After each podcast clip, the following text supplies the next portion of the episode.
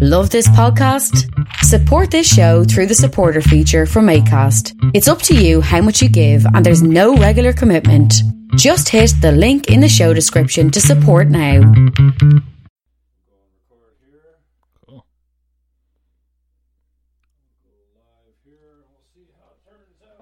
Yeah. Forget that Facebook garbage. we don't need no stinking Facebook.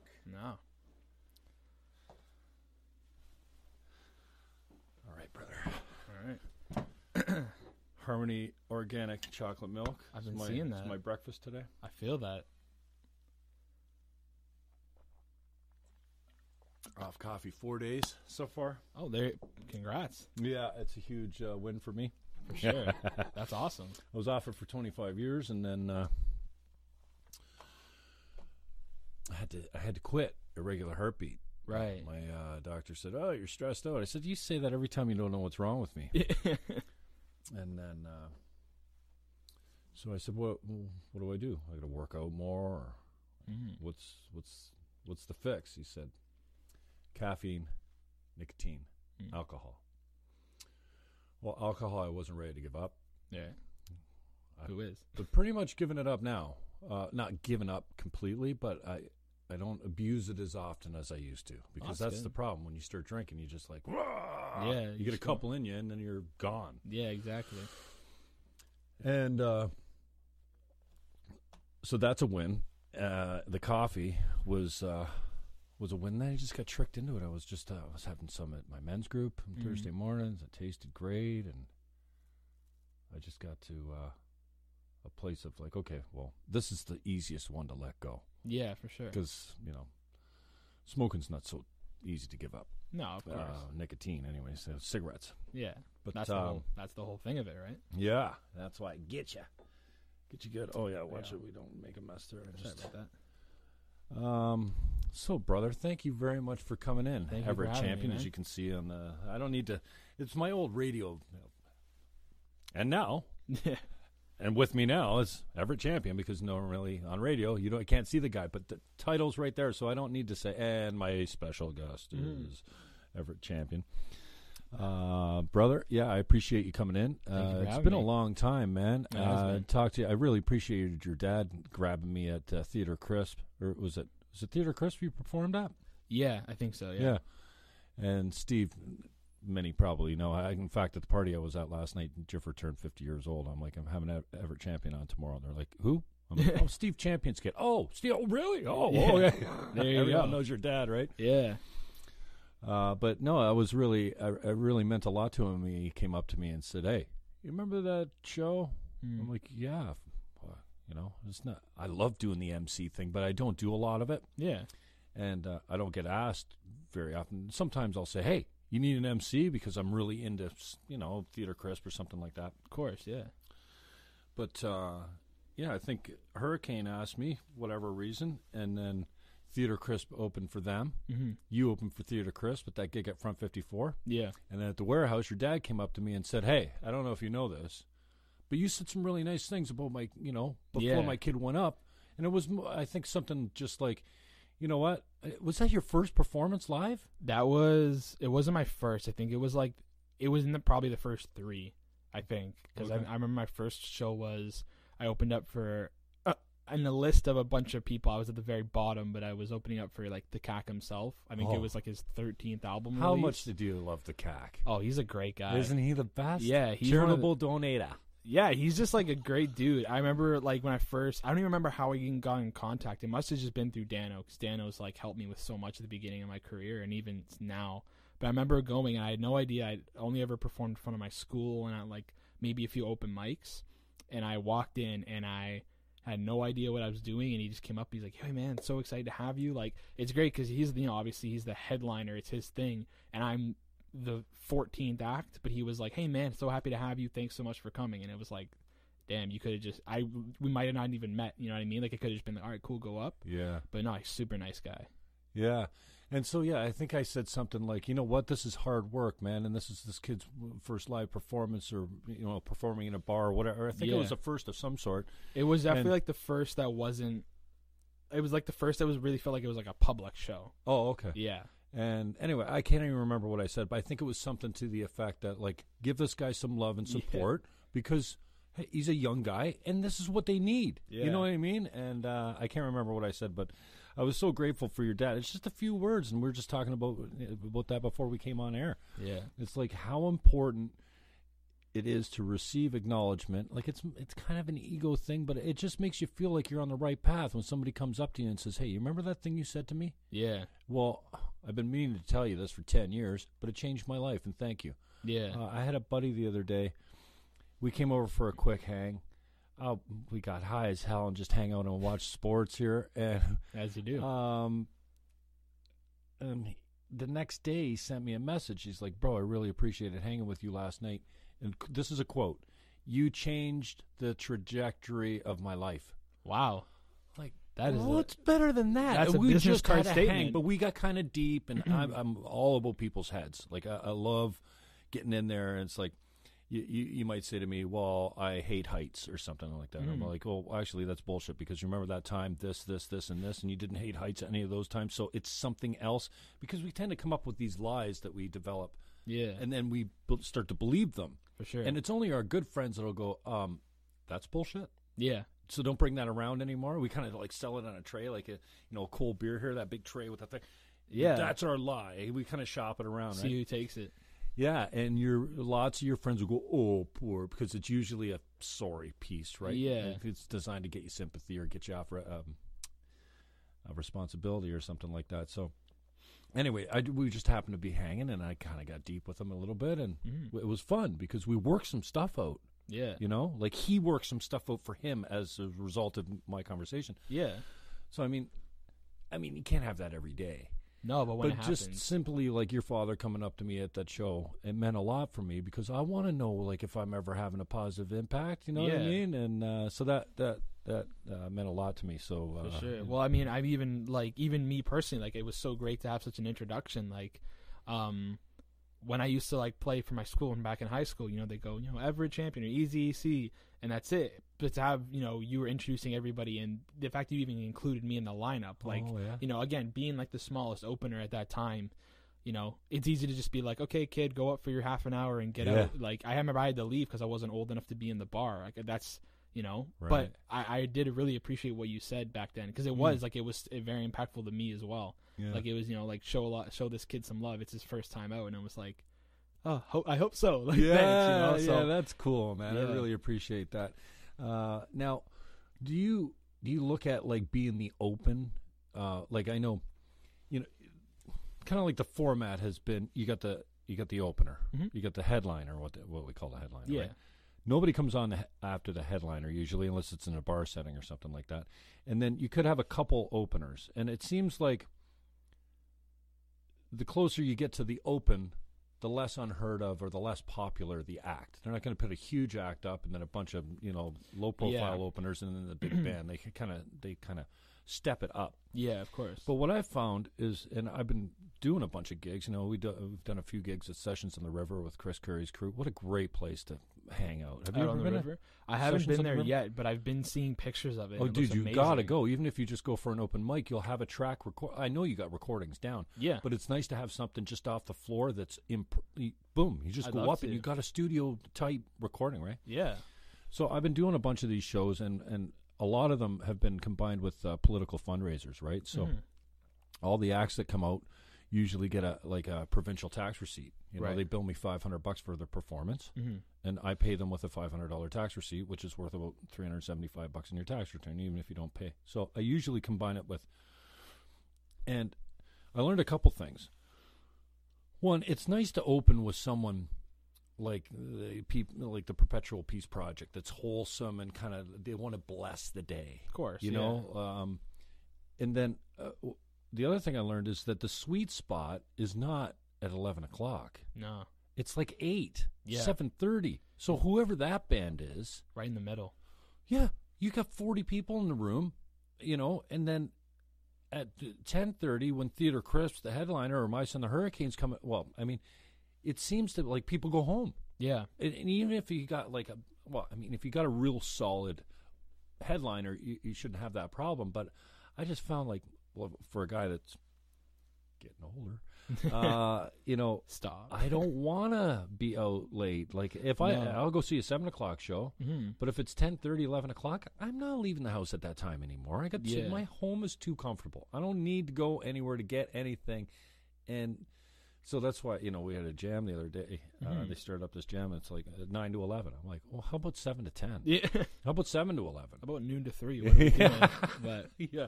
no, I know what So- you mean. It's like so do you find that? Like I, I'd encourage you to look at opening as you're the first experience of that show. yeah, Not that you're just the least experienced or the cheapest actor, the most Yeah. blah blah blah. So I know you don't care so Yeah. much. You just want to be on the ticket, right? Yeah, I mean, I've definitely. It's weird looking back at it now because I don't often kind of look back at the stuff that I've done. But it's funny though. It's it's funny just because like when I started, obviously I'm at the very beginning of the bill. Nobody really knows who I am.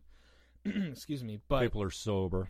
people exactly. And I mean, with my music back then, it would kind of make sense because you know it was.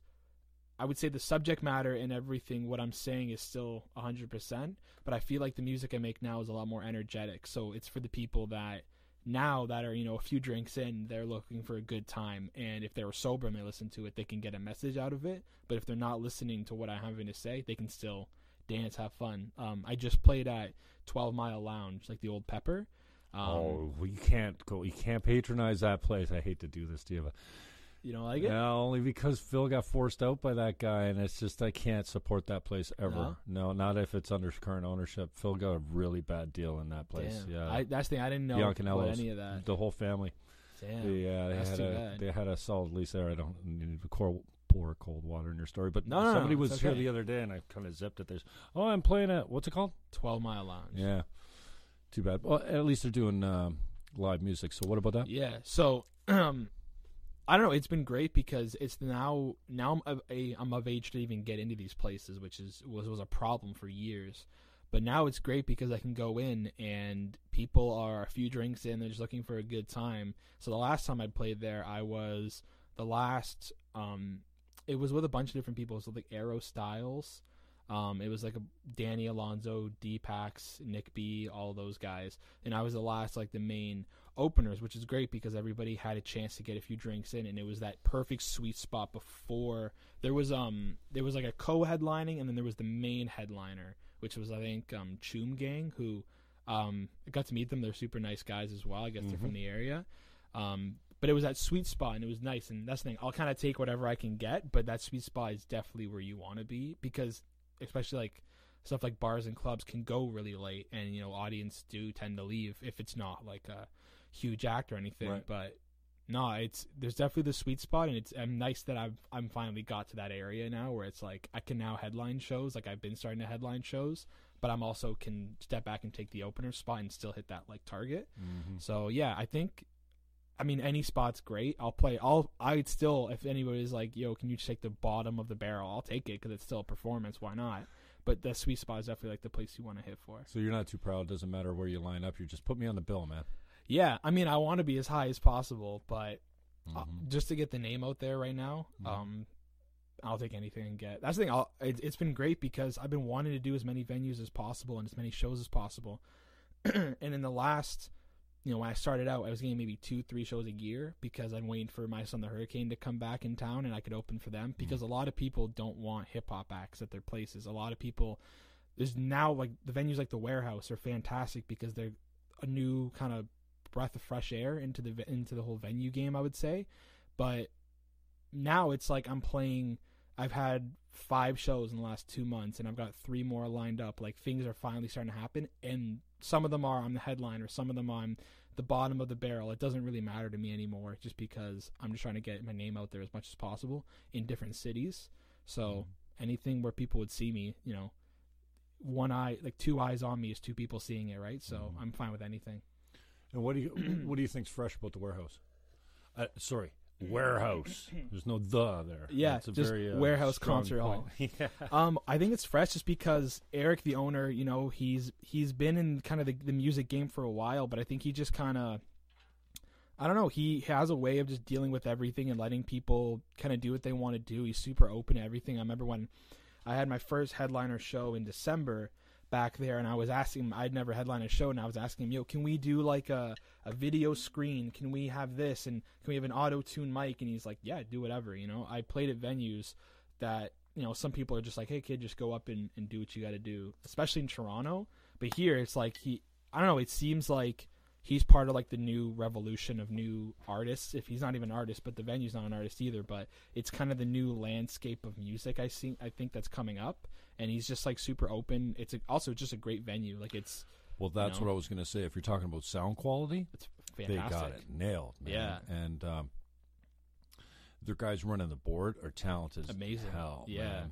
and uh, yeah, anytime I, I know somebody that's playing the and they they want to bring their own sound man in it, I'm like, Mhm. dude, don't do it. Yeah, I- like I get that you want to bring your own board guy in, your Mhm. board op, but there's something to be said about trusting the guy that knows the room, the guy that built the room, the Yeah. guy like bought the speakers and all the mixing devices and everything like that. So, yeah, that's one thing I really appreciate appreciate about warehouses. I mean, it's simple. Mhm. It's a square box, yeah. bars at the back, so you don't like. There's no distractions up front, and Mhm. it's just a wall of music. And they got well, you can never have too many subs. No, They they got the low end of that thing mastered. Yeah. like it's uh, and even like the lighting is insane. I love the stage that is so high up. Like it's funny. Um, Mhm. you'll play shows and you're three feet off the ground to people, which is great. But this is like you could feel like you could stage dive if you wanted to, even though I probably wouldn't. But it's it's still cool. to Just be like above everybody. You can see farther, obviously now, and you can really see how many people are there. And, and the lighting, like everybody I've ever talked to is like, dude, the lighting there though. Weirdly enough, it's just amazing. Like they're great with it. well, I think they've added the lights as they've come along. yeah, because I don't remember the lights ever impressing me. But you know, Mhm. and I've been there recently. Uh, we did uh, vaudeville was a an event they had on their ECT was uh, doing a vaudeville event there, and uh, yeah, I just I'm an audio guy, Mhm. and so I always go back to the guy on the board. I'm like, dude. Yeah, really though. and I'm oh, I'm also I'm probably not the guy to walk up to him if he sucks and says like, dude, what are you doing? Yeah, But like when I'm the guy at the back looking at the DJ and telling the board op, uh, the DJ's trying to get your attention. Like, yeah. you know, th- so you don't have to worry about that. There, these guys No, are. they're Uh, they're professional, you yeah. know.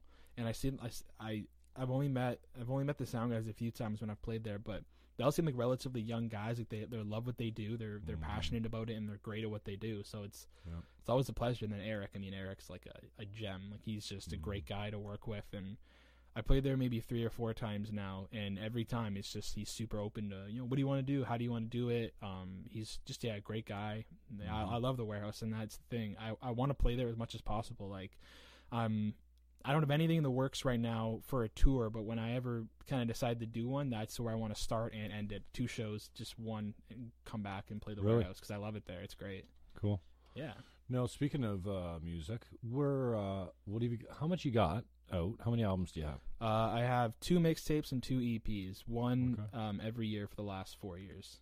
Oh, okay. Yeah, with the And where do we get way. it? Do we have to Um, buy it, or can we stream some of it? Or You can stream all of it. So the so you um, you're giving it away. giving it away. Okay. Yeah. Um, the first two mixtapes because they're kind of like um, they're a lot of them are heavy sample based. So with Spotify and Apple Music, originally when I put them out, I tried having them on there, but there's a lot of problems with getting the samples cleared. So they're on SoundCloud I on my thought you built. All, I thought you made all your samples.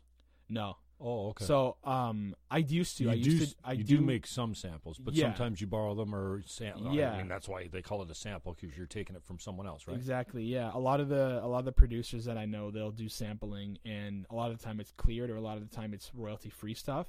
But for example, like way back then, I wasn't really looking at that kind of stuff. I was like, I just want the music. I just want to do this because a lot of the artists I grew up on were doing that, and all their projects were on their website or SoundCloud or anything. So the first two, um, A Moment in Time and Aesthetic Sound, are both on SoundCloud. Yeah. Um, and then my two EPs, there's no samples, there's nothing. Um, Days of Summer and Out for the Night, those are both on Spotify, Apple Music, anything. Um, those are probably what people would know me most by, just because when I tell people to go to my music, you know, when you say check my SoundCloud, a lot of people are like, oh, okay, what? But it's What- like, here's my what do you mean? Spotify. What do you go- it's oh, kind of like you're an amateur. You- you- yeah, really- I mean, not that you're an amateur, but there's kind of been this whole movement of like SoundCloud rappers. Have you Oh. heard anything about that? No. So like, um, it's interesting because a lot of the SoundCloud rappers, so for example, like um, like Lil Pump and Lil Peep and um, like Ski Mask, the Slump God, like all these different artists, all kind of came up from SoundCloud, and then they kind of hit it big because they got popular off that. But it's it's kind of like, and the great thing is, is they've all branched away from SoundCloud. Um, they're kind of you know obviously doing their own things. They're all huge artists now. But the thing is with it is like, they kind of get stereotyped as these SoundCloud rappers if they all have different colored dreads and they have these face tattoos and they're talking about all this trap and they're doing all this stuff, which I love. I love that kind of music, but I don't know. It's kind of become a thing now. If you're like, oh, I'm a SoundCloud rapper, it's kind of billed as a bad thing, which is Oh. weird because it shouldn't be, but it's just, I guess it really is. So when I tell people, you know, the main thing I tell people is go onto my Spotify, go onto my Apple Music because I would say that those two projects are my best work anyway. Um, but for the people that really want to like get into it and really see like the older older stuff, like my very first stuff when I was 15, is yeah the SoundCloud. And I mean the projects that are on Apple Music and Sound or on Spotify are on SoundCloud anyway. You can stream all of it at once. Um, I wish, I hope one day. I know Drake just did this. He just re-released um, his uh, mixtape from 2009, "So Far Gone," and uh, it was the 10 year anniversary a few days ago, and they just re-released it, and they had to clear all the samples. So I'd love like one day I could just like put those out online Right. um, and put them up because like there's a lot of I think there's a lot of good songs on there. There's a lot of um, kind of like blueprints for what I'm doing now. It's funny when you listen back to some of my older songs, you're like, oh, I definitely see why you're doing what you're doing now because you tried it on this project or yeah. So there's a lot of like groundwork laid in those. Mm-hmm. Um, so yeah, I would. I mean, hey, check it out if you want. SoundCloud, uh, Everett Champion, you know, Spotify, Apple Music, everything.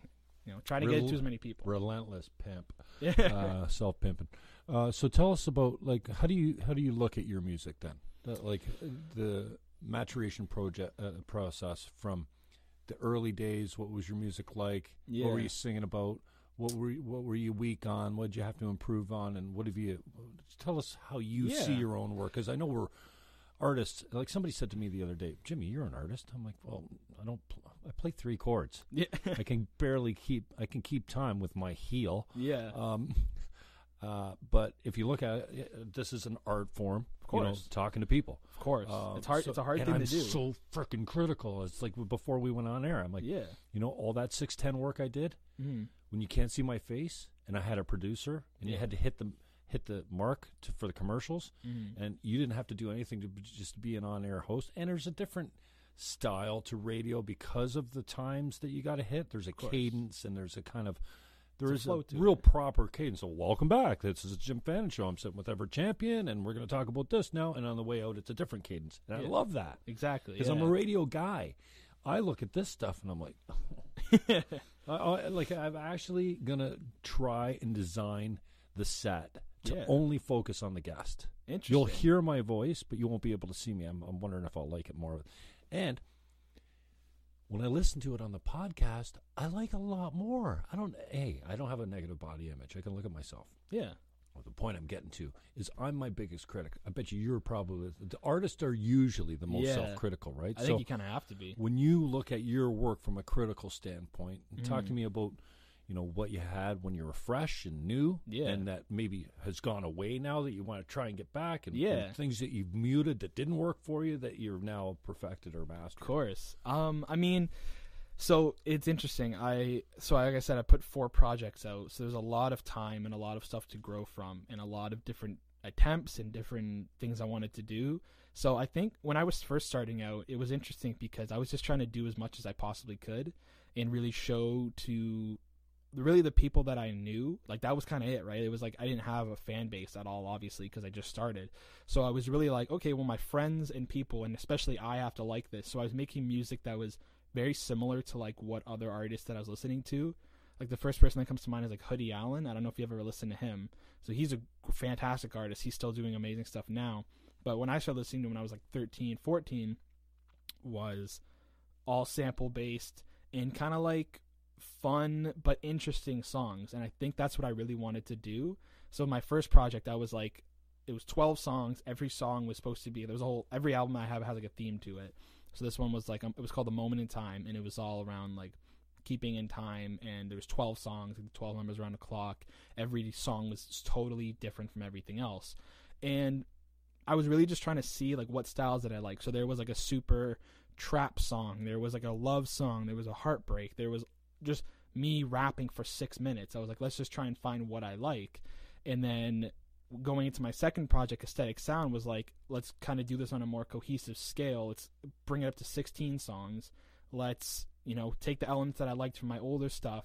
Um, which is funny because it was older stuff like I six months before I put out. You know, I'm like, all right, the old stuff was cool, but what are we doing now? It's like it literally just when I was came- younger, six months ago. yeah, it just came out. But I was like, okay, what are we doing now? Um, so there's definitely stems of a moment in time into aesthetic sound. Um, and then every project just kind of been like taking what I know and improving on it and kind of getting the stuff that I know I'm not good at or the stuff that I'm I wouldn't say I'm not good at, but the stuff that I need work on improving that work. So going into aesthetic sound, I was like, you know, I'd love to do a little bit more singing. I'd like to do a lot more energetic samples. I'd like to like bring this up to a new level. Like a moment in time was like the blueprint. This is like building the house. So aesthetic sound I thought was really cool. There was a lot of stuff, but there's a lot of work that could have been done. Even listening back to it, I'm like, oof, like why why did I say that or why did I do that? Really? But I still like yeah, like I mean you look at your old stuff and it kind of makes you cringe a little bit. it's weird. It's like I wouldn't say I'm one of those people that's like, oh, I hate it, turn it off, it's so garbage. I'm like, no, it's great because I, I said it. It's funny. I said it on my very first project. It was like, I make music for me, but I release it for you. It's like I because I listen to my stuff a lot, which is funny. Like it's definitely like a narcissistic thing, but I love listening to my own stuff because like I make music that I would want to listen to, Uh-huh. and it's all based around what I'm listening to at that time. Um, so even like the EPs, like Days of Summer and Out for the Night, were completely tone shifts from aesthetic sound, but there was definitely elements brought in from that.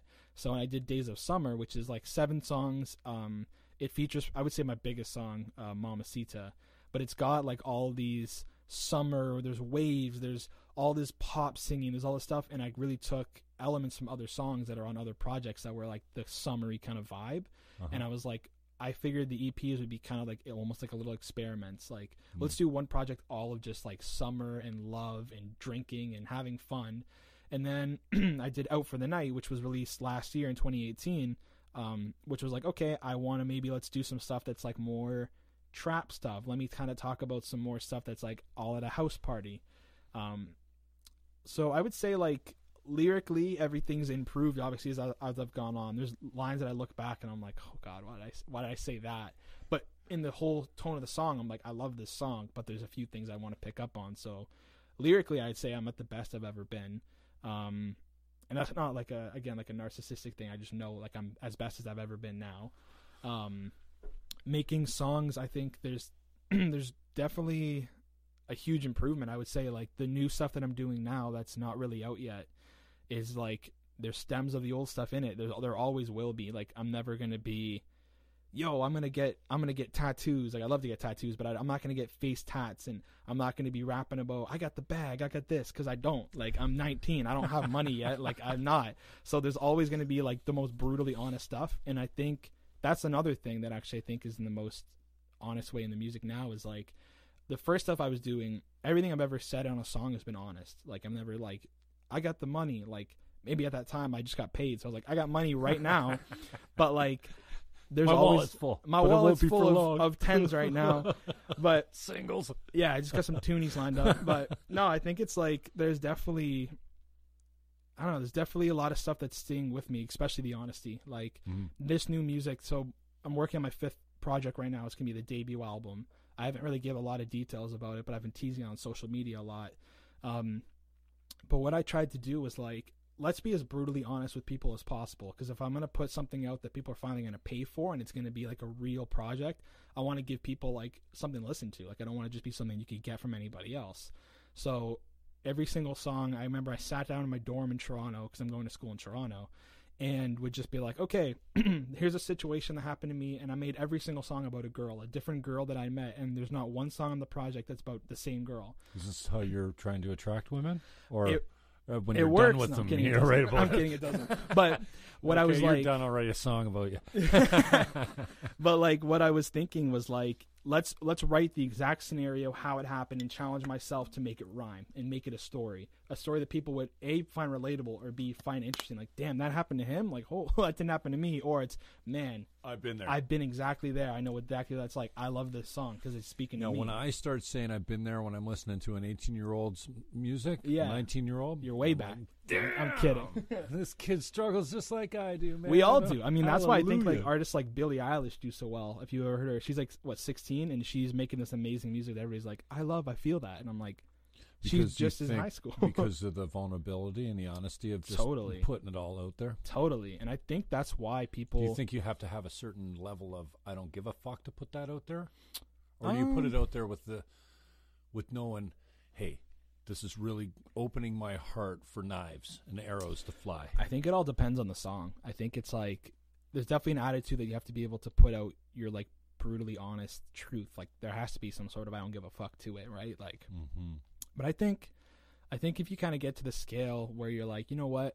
I don't really care anymore, but at the same time like I want people to know what's up and not just be like, here's my story. You better listen to it. It's kind of like, hey, here's my story, but like take a second and does it mean anything to you? And Mhm. that's mainly what I've been trying to do and it links back to what I'm doing like I was always honest on every project I've ever been on, but this one's like straight just honesty. And it's funny because I think that's where the best stuff comes out of. Like there's people that are going to listen to it and be like I'm telling a story the moment it happened to the moment it ended and nothing is wrong, nothing is fake and people are going to be like, "Damn, that happened to me." And it's weird because it's so real. I'm not tailoring it to anybody, but it's such a personal thing that if people listen to and they feel, "Man, that happened to me." It's like what are the odds that this thing is going to happen to you and that's what's so great about music is like you don't really know it's a story that other people could get until they tell you they've got that story Mm-hmm. you know so Wow, that's fascinating. So, what what do you what are you hardest on yourself about? the hardest thing Like most critical and and and probably unnecessarily too, right? yeah a little bit um i think i mean my main thing is that i want people to remember me as one of the hardest working artists and not just like i want to be a great rapper because i don't want to be the next drake. I don't want to be the next jay-z. I want to be the first Everett Champion. Like i want people to look back and be like man you know what?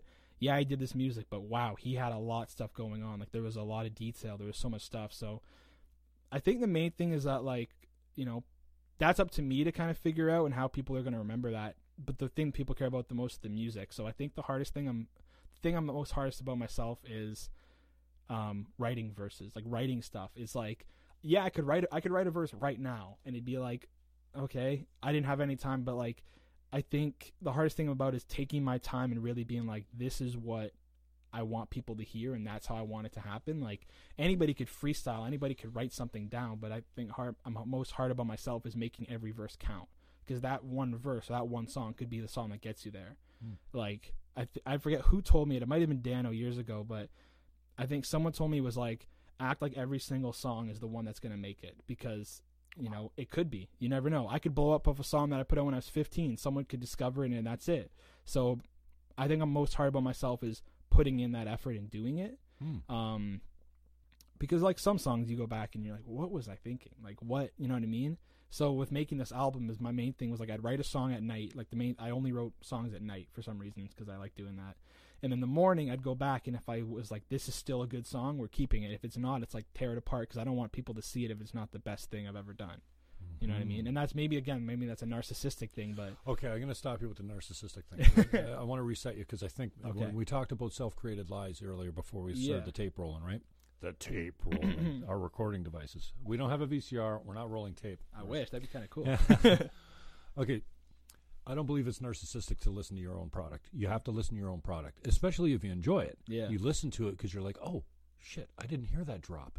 Yeah. That's a mistake. I won't do that next time. Exactly. Or I really, hey, I've listened to this 50 times, and for the first time, I'm hearing that pause and how really that set up the next verse. Yeah. Okay, so I don't believe, and I, I think we all have narcissistic tendencies, and I don't know. I'm not sure. I'm sure you're not referring to yourself as narcissistic, but it's strange how when you get a track in your mind and you start saying, you, "That's the third time you've said it now." So I just written, "This is how I love people." Of course. you know what I mean? Yeah. Uh, because I think I can help sometimes because it's like, "Bing!" The Yeah. first time I heard it, second time, oh, okay, three times now. That's too much. Yeah.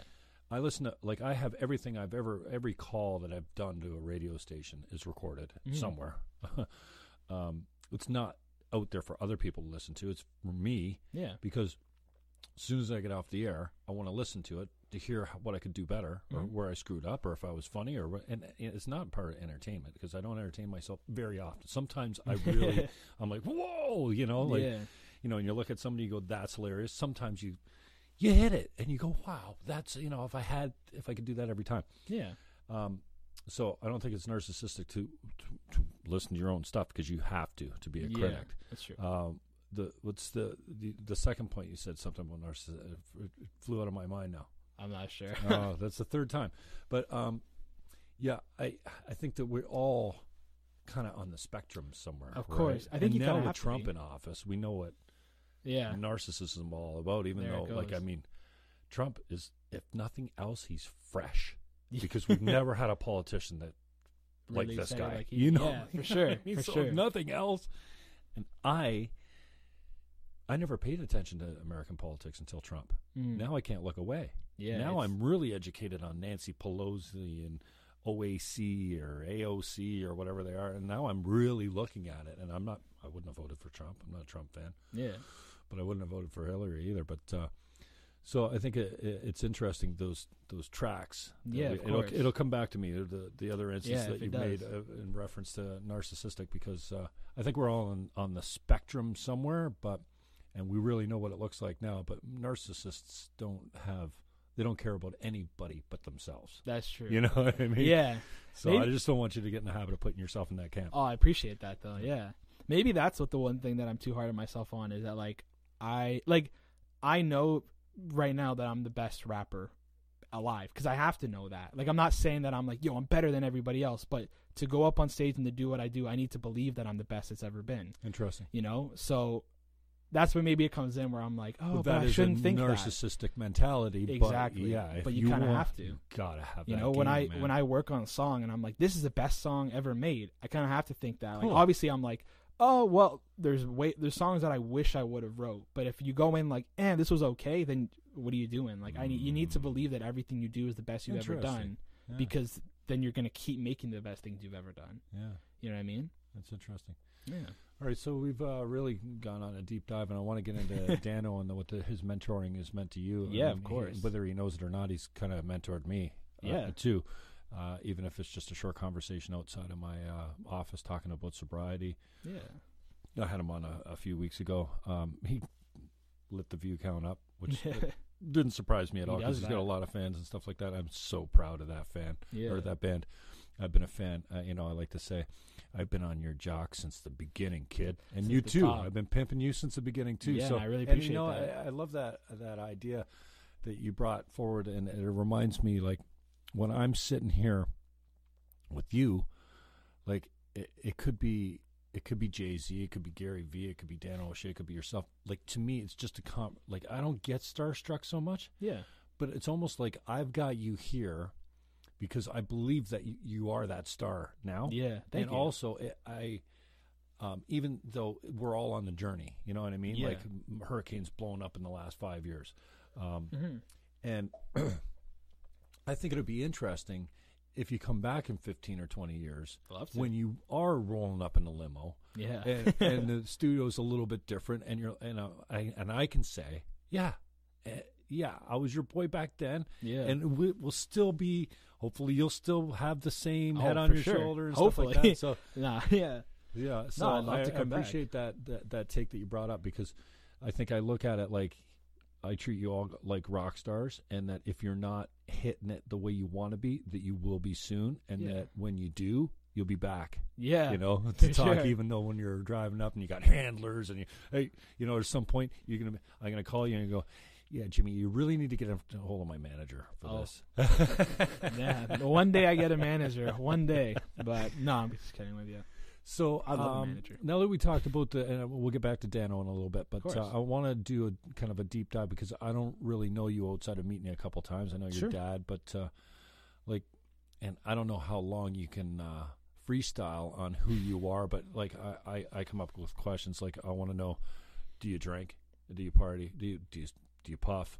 Do you do you have a girlfriend? Do you have faith? You Mhm. know, like uh, like who's Everett champion? Fire, do you away. You Yeah. asked me a Yeah, question. no, you you hit an it. Like just start up, like start from wherever you want and tell me, you know, using those kind of as a, a starting point of uh, like Sure. what you're up to. Because Um, I know this whole thing, you're not supposed to say you got a girlfriend if you're No, an I- because I don't care. then you'll never find one. Yeah, no, I'm Every girl wants to know you're single or they won't Ah. buy your record.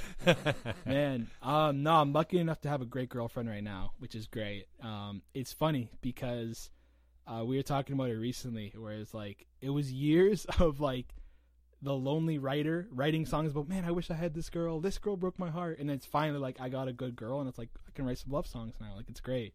So I am happily in a relationship right now. So sorry, ladies. I'm kidding. There's there's no ladies that are interested in me, but the one that matters is that all that matters to me. So oh boy. um, yeah. Well, so for anybody that doesn't really know, then I guess. Um, so my name's Everett Champion. Um, I'm right from St. Catharines. I was born in Hamilton and then came right here. Um, but I've been making music since I was 13. Um, again, right. The reason I started making music is because I had a girlfriend when I was like grade seven or something. So not really a girlfriend. But I was like, oh, I want to express my love for you. How am I going to do this? So I remember I started writing poems. And I was like, well, this is kind of cool. And my friends were one day were like, yo, let's freestyle. Let's put on some Mac Miller, RIP, Mac Miller beats. And I was like, cool, let's do that. And they were like, yo, what we're going to do is like, everybody take 15 minutes. We're going to play a beat and then come back and just write like a verse and come back and record it. And I was like, cool. So I was like, well, I wrote poems. I was like, I guess I can do this. And it's like the most awful verse I've ever written, but it was like what I started doing. And we came back in and we just put the beat on, had somebody recording on their phone. That this was like yeah, 2012, 2013. And um everybody r- rapped the verse and then I went and I rapped mine and they were like, "Did you write that?" And I was like, "Yeah, no, didn't you guys write yours?" And they're like, "Oh no, no, we all copied ours from like Wiz Khalifa songs." Like, "But you wrote yours." I'm like, Yeah? "Yeah, yeah, I thought that's what we were doing." And they're like, "No, but like that's good. Like you should keep doing that." So I was like, "Okay." So I started So writing right off the bat, you had positive uh, Pos- reinforcement. which is amazing. Yeah. Um, but I guess to get away from the music for a sec, yeah. So um, I'm 19. Um, birthday was in December. Um, I go to Ryerson for media production. I'm in my second year. I'm loving it. Um, it's Holy great. Cross guy, Um, St. Francis. St. Francis. Okay, yeah. right. So that was also a great place to be. I met a lot of great friends that I still have now. Um, yeah, I'm in Toronto for school. I'm making music as much as I can. I'm going for media production, so I'm doing audio work. I'm doing video work, graphic art. So I'm kind of doing as much stuff as I possibly can, and at the same time recording music. Um, I'm trying to think of some other questions. I party a lot. I would I would say I don't party a lot. That's the thing. I party with only people that I know. Like I'm. I remember in high school even they'd be like, "Yo, we're going to this party," and it's like this guy like we're going, and I'd be like, eh. like I don't know. Like I, I kind of like partying. I only really party if it's people that I'm like super cool with and like hanging out. Um, I don't smoke at all, like anything.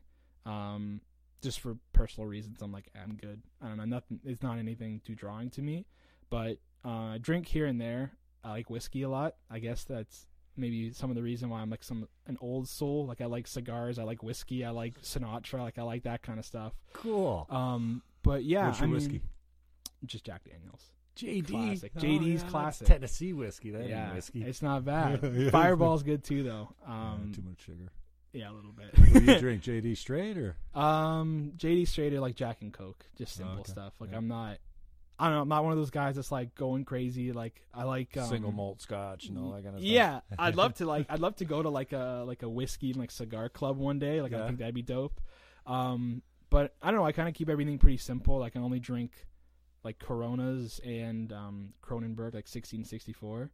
Um, Like beers. light beers yeah i don't know i'm not i don't know I, I love having fun obviously i like i made a whole album about being at a party but at the same time i'm like you know i like hanging out but i'd rather be doing work as like weird as that sounds like i'd love to just be like i'd rather be at the party or i'd rather be at home with my friends hanging out than at Right. some big party like Mm. i'm in university now so it's like oh these big parties like I mean, it's nice because at Ryerson we're in the city, so there's there's no parties at all. You'd think there would be a condo parties, like nothing. And maybe it's because I don't involve myself with that scene. But I mean, even last year, me and my friends we'd go to, like a few of the U of T frats, and I'd walk in, and I'd be like, "This is great, this is cool," but like I can only be here for an hour. Like I'm not gonna stay here. I'm not gonna pass out here and wake up tomorrow morning. I got stuff to do in the morning. Like I got a life to live, you know. Um, that's not knocking anybody that likes to party. All my friends like we love having a good time, but I don't know. I I got. I mean, I turned 19 in December and haven't been to a bar yet. I bought just bought beer for the first time like two weeks ago because we were having like a potluck at my house. Like, I don't know. I'm not like a crazy party guy, which is funny because I'm sure people that are listening to this may have heard my last project out for the night, which is all takes place at a house party, and I'm like, I'm drinking this, I'm doing this, which to an extent is true when I'm at a comfortable setting. Um, but yeah, I mean, I don't know. Right now, I'm the happiest I've ever been, which is weird. I'm only 19, so there's not a lot to build on from that. But no, I'm happy. I'm I'm making the best music I've ever made. I have great friends. Um, I don't live too far from home where I'm homesick all the time. I can come home on the weekends, no problem. Got a great girlfriend. My family's doing well. So yeah, everything's everything's great right now, and Cool. it's just trying to, you know, make the name more public, get the brand out there more, and then, you know, when I start releasing the singles for the album, and you know, that's I want people to be ready for them. So, yeah, that's me. Cool. So, uh, what do you do for money? I work. So I work at the um I work at the Outlet Mall. I worked Okay. at Saks Off Fifth. So I've worked there since I was 16. I also worked for um Bell. Like I worked for um 105.7. I worked for EZ Rock. I worked for Hits FM um during the summer as like a um I forget the exact name was, but I go to- Runner, or promotions guy. or- Exactly. So I'd go to events. We'd set up the tent, and I'd Right. be there for six hours, handing out stuff, talking to people, trying to get the brand known. Great job for Which a was- guy like you. Yeah, it was great. It was good money. It was great hours. It was I, you know, it was nice because I got to go to all these festivals and all these events where I was like, oh, next year I want to play here. Write it down. Great. Now I know where I want to. Now I know these festivals that I probably didn't know of before. Um, but yeah, I'm always I'm always working, like trying to, you know, I there's as you know, and I'm sure a lot of people have said there's not a lot of money in streams for music. Like there's a little bit coming in, which is nice, but it's mainly shows and then just straight work is not not as like a music thing. But um, I've been playing a lot more shows lately, which has been nice. Um, so money's coming in from there. But yeah, um, Hmm. yeah. So you got to have a real job to do what you love for Yeah. a passion. which is great because I love the jobs that I work when I'm not doing music, and then if I can make money from music, like I a little bit I am now from shows and streams, it's like great. Let's even those up. You know what I mean? Mhm. But yeah, no, it's everything's cool. It's like, um, You're in a good place. in a good place. Yeah, Yeah, you know, it's nice. I'm off. I'm off drinking like pop and stuff, so I'm just drinking water, keeping healthy. Got to get that that summer bod. So That sugar is no good, man. it's not good, you know. Yeah, and you can drop 20 pounds. Uh, I dropped 20 pounds in just a matter of weeks just by going on uh, no carbs, no sugar. Congrats, that's amazing. Yeah, well, I'm off it now, uh, but I, I need to get back to it because when you got to be prepared to eat just meat and cheese hmm and greens and no starch, no bread. no- Yeah. like bread is like a butter delivery service for me. Yeah, Uh, I feel that. Being Italian, I'm like, where's the bread? What do we? Where's the olive oil and the vinegar? What are we doing? You know. Italian. So who's Italian, Italian. in your family? Uh, my mom's side's Italian. Oh, okay. So my mom's I'm half Italian. I don't think I've met your mother. I don't. I don't know if you have uh, Terry Terry Okay. Champion. Okay. Um, maybe you, I don't know if you met her or not, but yeah. So I'm half Italian and then half um British, which is weird because it's not obviously not a country, but it's um. well, usually British means you're like a Heinz 57, all kinds of white things. yeah, exactly. like my dad's side is like um, you know, one grandparents from like England, Scotland, Ireland, Wales, they're from yeah, all over. yeah, So German. yeah, half Italian, half British. what I say. Yeah, cool. But, yeah. So you um, got some, uh, you, you got some, uh, some roots. some roots. You know, I'm trying to put the Italian more into like my character. Like that's why like I like Sinatra. I love Frank Sinatra. Like I love that. I love Well, that era cigars. was awesome. Oh, amazing. Yeah. Yeah. Um. Even though it's kind of like, and I think that's the other thing you refer to. Like I'm writing the best music of my life right now. That Yeah. that's not a narcissistic thing to say because you expect to be like it. You don't expect to be good, and then you hit a valley, and then you, know, you get good again, and then you're garbage again and stuff like that. Um, yeah, it's uh, it's similarly, we've never been at a better time to live. Like I Oh, mean, you yeah. wait. You, I'd love to grow. I'd love to walk with Jesus back in the day, but Oh, come on, Throwback. I love my cell phones. um, you know, it was great in the 40s and the 50s and the 60s, and we all had those those. But like for people that are bitching about what pronouns they want to use, Mm. like, are you are you kidding? Like Yeah. this is the this is what you got to be worried about. This is the best time. Yeah, we're definitely in like a We've- great time right now. Well, it's it's only getting better. Yeah. Like I mean, we've come out of some really bad stuff, some war and slavery, and just you know we we treated people and just Yeah. racism and stuff like that. We're better than we've ever been right now. And you guys, you guys time time to complain about this kind of stuff.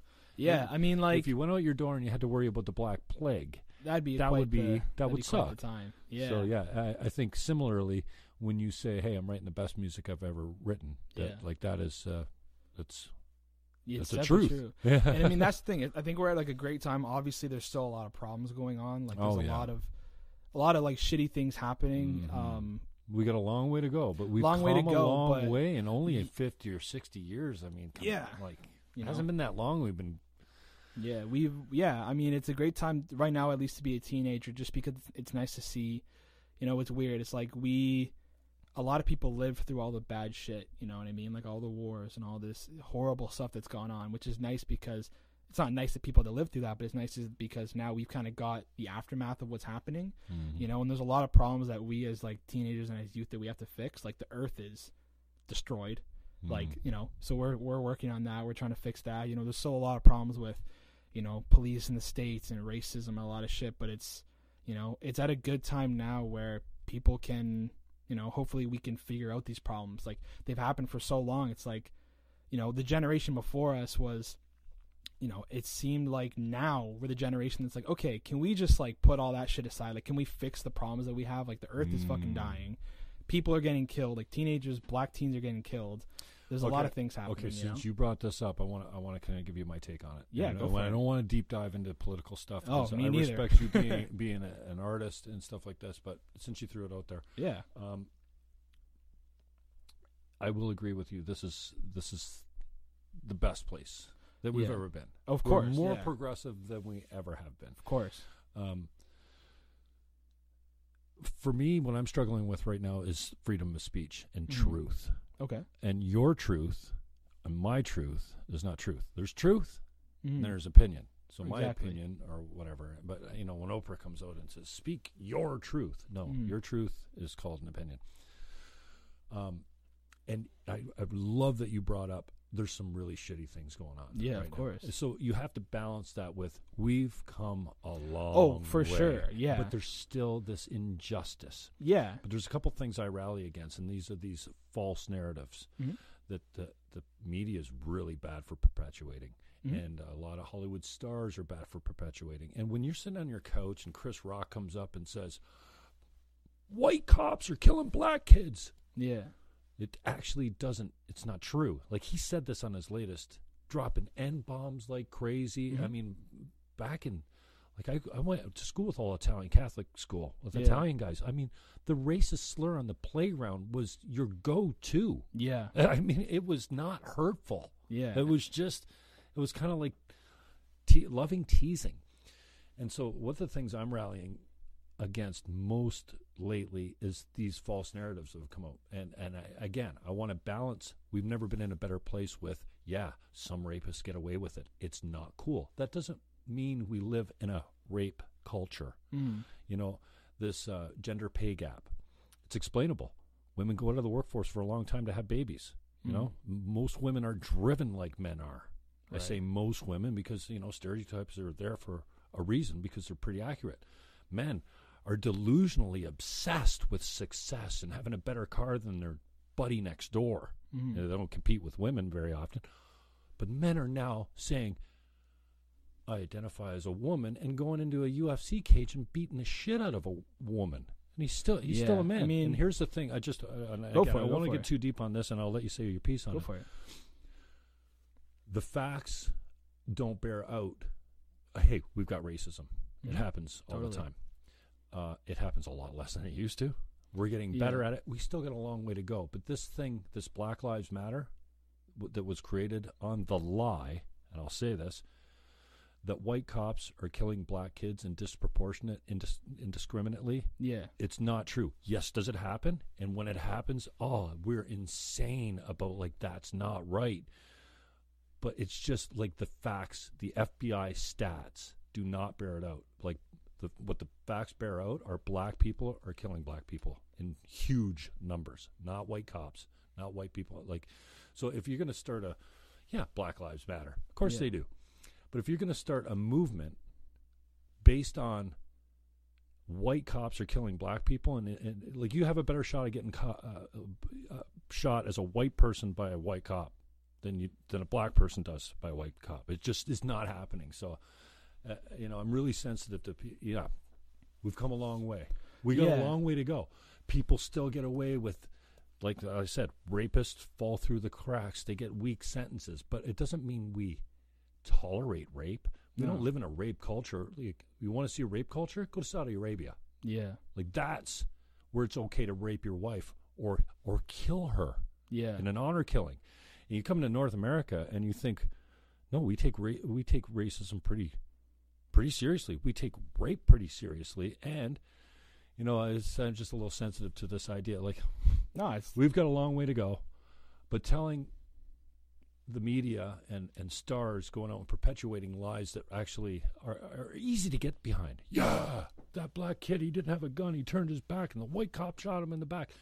Hey, shit happens. I'm not explaining that away. yeah. Like bad things happen, Yeah. but for the like, if you look at the stats on murder, it just it does not bear out the facts that white cops are shooting black kids. You just, I think it's I think it's and I, I appreciate you stating your opinion totally. Um I think it's more it's it's not that it's like such a black and white issue that it's like white cops are killing black kids. It's that like black kids are getting fucking killed everywhere and so are white kids and so are things. But there's school shootings, there's all these bad things happening.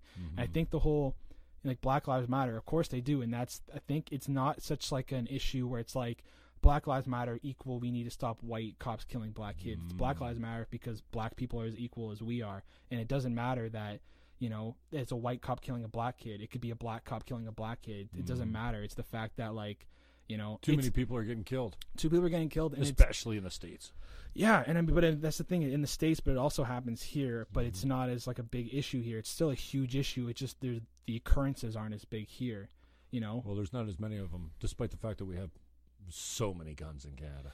yeah, we do. But at the same time, you can go to like a a liquor store in the states and get a gun. Like that's the crazy thing about it, right? Like And you open a bank account, they give you a shotgun as a op- as a yeah, gift. like that. That's what I mean. It's like we're at a great time now because I think we've come a long way from where we are, definitely. But we're at a great time now because we've realized what the hell has been happening. Like the generations before us, and I, and I I don't mean to isolate you, got your you and your generation, but it's like Don't ever say that again. Yeah. I'm your generation. my generation. but it's like you know what I mean. Pepsi Like generation. years years before us, like fucked up the world, and it's like great, thanks guys. Like putting it in our lap, and it's like yeah, there's huge problems, and it's like I don't know. For me, I'm I'm one of those people that obviously I'm some white Italian kid in a black culture of hip hop. Like that's people may look at me being like, "What are you talking about politics and what are you talking about this stuff?" But it's like, you know, black people are getting killed and that needs to stop. The earth needs to be saved, you know. And at the same time, like just giving my opinion about it. Like I'm totally with do whatever you want to do. Believe if you want to identify as whatever, like do it. Like I Oh, think yeah, there's there's such there's so much criticism on people that you have to be this way, you have to think this way, and you have to do this. And it's like at the end of the day, it's like who cares? It's like Yeah, You know what who I mean? cares It- what you call yourself, or you know? But yeah, it's like at if some you at point at some point, truth has to enter into the equation. I mean, if if you say, okay, I'm gonna tr- I'm gonna you know I'm gonna what do they call it? I'm I'm gonna be a female from now on. You Yeah, of course. me something Transition. else. Yeah, transition. That's what I'm looking for. I have no problem calling you she Mhm. or your new name or something like that. But when it comes down to it, when you get rolled into an emergency room and the Mhm. doctor says, "What's your biological sex?" yeah, you better damn well give them the one you were born with, or you might not get the right treatment. Like the Yeah. fact is, is that you can't actually, even if you carve everything off and install new pieces, it doesn't make you a woman. And this is like this. Uh, uh, what's her name? Um, Meghan Murphy. She says, "Well, this is a man. Just because she's transitioned to a woman and gone through all the therapy and stuff, like he's he's still a guy." Like every cell in his body. Now, I'm not gonna. I can't. Yeah. I can't imagine what gender dysmorphia must be. To Yeah. to like 99.7 percent of the people look down at their junk and say, "Yeah, I'm I'm good with that, whether they're gay or straight." Yeah. There's very very small small small number of people that don't. Now, I Mhm. can't I can't ever get with how that must be mentally. yeah. Uh, and I would never say to somebody, "Oh no, you can't express yourself that way." Yeah. But again, in like if we're having a factual conversation, or you're getting rolled into an emergency room, Yeah. and your life is on the line, they got to know. And when you die, your bones will tell you what sex you were. you know what I mean? So Yeah. I, I, th- I find it an interesting conversation, but I, I find that as a broadcaster, as a guy that talks to politicians and and artists, Mhm. that if I don't speak truth, and that might only be what I think is truth, or Yeah, there must be you know some opinion in there. Like I'm a man, that's true. Like Mm-hmm. Yeah. I mean, you. Like yeah, th- and that's exactly what you believe. Yeah, of course. Exactly, but just if I believed that I was a woman, wouldn't make the fact that I was a man. Yeah, False, I mean, I you think know what I, I mean? think So- that's the thing. It's like a sensitive You've got to be subject, balanced right? with fa- facts, you know. I mean, that's the thing. I don't really have a statement on that, just because like I don't. Obviously, I'm cool with what I am. I'm happy. I know what I am. But for people that don't, like, it's definitely like a hard oh, thing to go through. can't imagine. and that's the thing. It's like I think I don't know. I feel like I don't have a place to say on it just because it's like I have no idea what that kind of stuff is you like, can't speak and it's like raped if you've never been raped. You can't speak Yeah. about being pregnant if you've never been pregnant. yeah. Got so you know, it's it's hard to kind of get into that, but at the same Mhm. time, I I get you know people believe what they want to believe, and it's like I don't know. I think we I feel like we live in a world where people are just too opinionated about some things. I'm not saying you Mm. are at all. Don't get that the wrong Oh, I am by by a long stretch. I am, and I think this is. Hey, uh, it's interesting that you talk about the you know the Earth melting and that we're Yeah. destroying the Earth. I think there is some truth there. Hey, I ran ten elections as a Green Party candidate. I know. Yeah. You know, like I come from a long line. Like, like 1993 was my first election. I was 24 Wow. years old, and I fell in line with the left. The left's, you know, so a little bit of socialism, public power, uh, woman's right to choose, and all, I just fell in line with that because I was doing a job. yeah. You know, and uh, and I wanted to do the I wanted to represent the party fairly, and I think I- had pretty good success for that. Like even well, and, and you know, and the Green Party's in a much better place now. Not just because of me, but I did my part. I was Yeah. one of the 50 candidates that kept the party alive in 1993. Because if we didn't run 50 candidates, the party would have been dissolved. Right. And I agree with you on on yeah, we we need to do something. But now, like I mean, uh, two minutes ago there there was five billion people on this planet. Yeah. Now there's almost eight Yeah. and we we said we couldn't do more than six Yeah. and, and tomorrow there'll be nine Yeah. and we're going and we're still here what do you know the polar caps are melting you know al gore told us Mm. years ago that by 2020 florida would be underwater Yeah. now al gore's not a scientist but this is the scare tactics that they've all kind of led us to believe and so i came out very socialist Mm. not very socialist, but kind of left leaning tendencies. Cool. Medicare, power, police. There's certain things you need to keep in house that the government needs to run. Mhm. You know, um, but fr- and now that I've getting older, they say when you're younger, you vote left because you vote with your heart Mhm. and you want every you know, world to be a better place. As you get older and you mature, you become more conservative and right wing because you vote with your head. It's it's like, well, you're young and stupid, you vote this way. Yeah. And when you're old and wise, you vote this way. Yeah, And I so- mean, I think it's like I don't know. It's just like because it's hard because you know I get it because it's like oh you young people you want to do this and it's like yeah of course we do because at the same time it's like great like the older generation it's like oh you kids you'll you'll get it. But it's like yeah but when 20 years when not not at all you but I'm saying like an older generation like in 20 years when you guys are in like a, a nursing home we're the ones picking up trash still you know what I mean? It's hard it's like so you really feel like, like we did it to you guys. Like you're not clean- that you did it to us. I'm not. You're, again, you're- not well, you. you are cleaning up our mess for a certain extent. Yeah. And prior generations all the way down. Like I'm cleaning somebody else's mess up too. Oh, probably. of course. Like everybody's continually cleaning Mm. up. That that's just why I'm. I'm like, people are like, oh, just you know. But it's fact. Is this? It's like it's like okay, but you fucked it up for us. so let us fix it first, and then Yeah. we'll talk about where we're going from there. So, and that's with a lot of things. You know, it's it's you know the young people are we're the ones dealing with all this shit, and I get you know we don't know we're just kids, but at the same time like. Yeah, we're kids. We're the next generation that's going to be Mm, here. You're so future. so let's fix the things now while we are empowered to do it. Because when we're, you know, when we're 60, going, oh, it's the kid's problem. We Mm. don't want to be that generation because we've seen what happens after generations of generations of people. You know, people going, I'll let the kid, I'll litter. I don't care. I'll let the kids deal with it. Hey, we're the kids now. Let's fix it. You Ah, If know, I didn't litter, those guys wouldn't have jobs picking that stuff up. That's the It's- worst. it's a stupid- my cigarette butt goes. it's a stupid "Yeah." cycle that I Yeah. think us as teens and young people and as a generation, like a lot of things, we're just like we're sick of it. Like, who cares? Let's just Cool. fix it and let's go. But it's a lot Hard things. segue.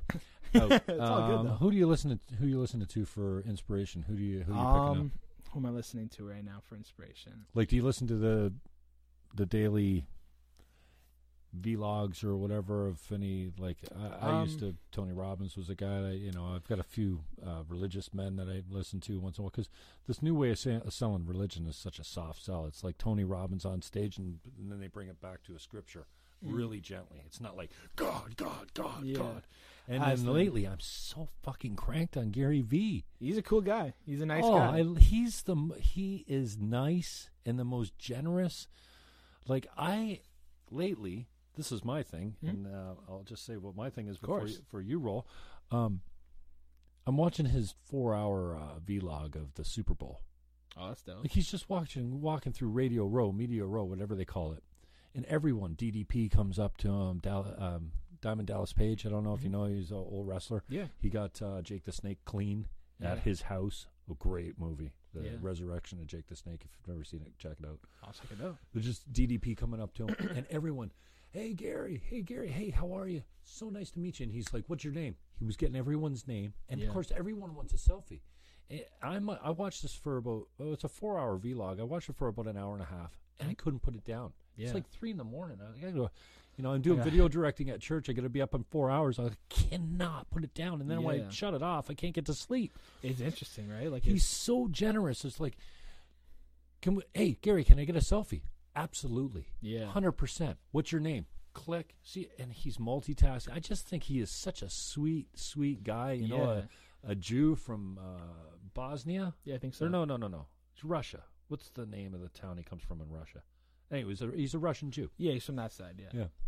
But he, But- you know, he's like one of the people that I would say like my kind of side of that is like Logic. You know, Logic is an artist from Maryland. He's a huge rapper nowadays. But he's one of the people that I've taken a lot of inspiration from him for a lot of things. Like I wear these glasses because he had similar kind of glasses. I also need glasses, but you know, one of the things he does having to do with Gary Vee is they've done a few videos together, but they've done a stuff where Logic. The main thing that I love about him is that he goes up to somebody and they go, "Yo, I love you." And does the same thing. What's shakes their hand, not just "Yo, bro, thanks, peace." It's "What's your name? Thank you so much. Thanks for coming." Like shakes their hand. Thank you. You want to? He asks them. "Do you Eye want- contact. Do you want a picture? Instead of "Hey man, can I get a picture?" He asked them, "Would you want a picture? Would you want this?" Which is, you know, for someone that's just starting out in music, Someone to look up to. yeah, like I have. It's great. It's fantastic. I now starting to get fans, which is insane. Like it's it's so weird to me. Whoever that- thought? yeah, I'm like, thanks. That's not what you started out this. Or No. that- did you always want to say? I I'm mean, gonna I, have. I've always wanted like Yeah. I've always wanted to be you know huge, but it's great because it's finally starting to happen. Like there's a guy who always comes to my shows named Brandon, Brandon Russell, I think, or Russell, the nicest guy ever. And every time I go to a show, I play. He's there. Hey man, I love it. And I go. I told him next show I have at home, I'm gonna bring him up on stage and we'll just have a good time together. Because I'm like, the people now that care about it is the people that are always gonna care about it. So that's why I want. Mm. What's your name? Where are you from, man? Thank you so much for coming. I appreciate you coming. I know you had stuff to do tonight. Glad that you spent the money and came to see me do what I want to do. So I took that a lot of cues from Logic in that sense. I'm trying to think other people that I've. I mean, I'm big on YouTube, but nothing that's like music related. I just kind of watch a bunch of stuff. Um, who else am I? Listening? I mean, I'm listening to The Weeknd a little bit. Let me. Do you mind if I just Yeah, check no, my absolutely. check my iTunes? Who I'm listening to right now? Go for it. I know we're live on YouTube. This thing's still. Hey, we've been up for an hour already. Damn, I'm good to go as long as you want to go. Um, so I've been listening to. Uh, it's weird. I'm listening to a lot of Italian jazz from 1996. There's no Italian jazz. There's some Italian jazz. Um, Italian jazz. Because you're Italian, but if I try to say that, I get kind of as a, you can't say that, you Irish. um, I'm listening to a lot of listen to the Beatles a little bit. Um, Logic. Um, The Beatles, eh? Yeah, I've been getting into the Beatles a little bit. I feel like I should. Um, Yeah. listen to them a lot. Listening to um a few bands uh, lately. One called Coin. They're from Nashville. They do like pop indie stuff.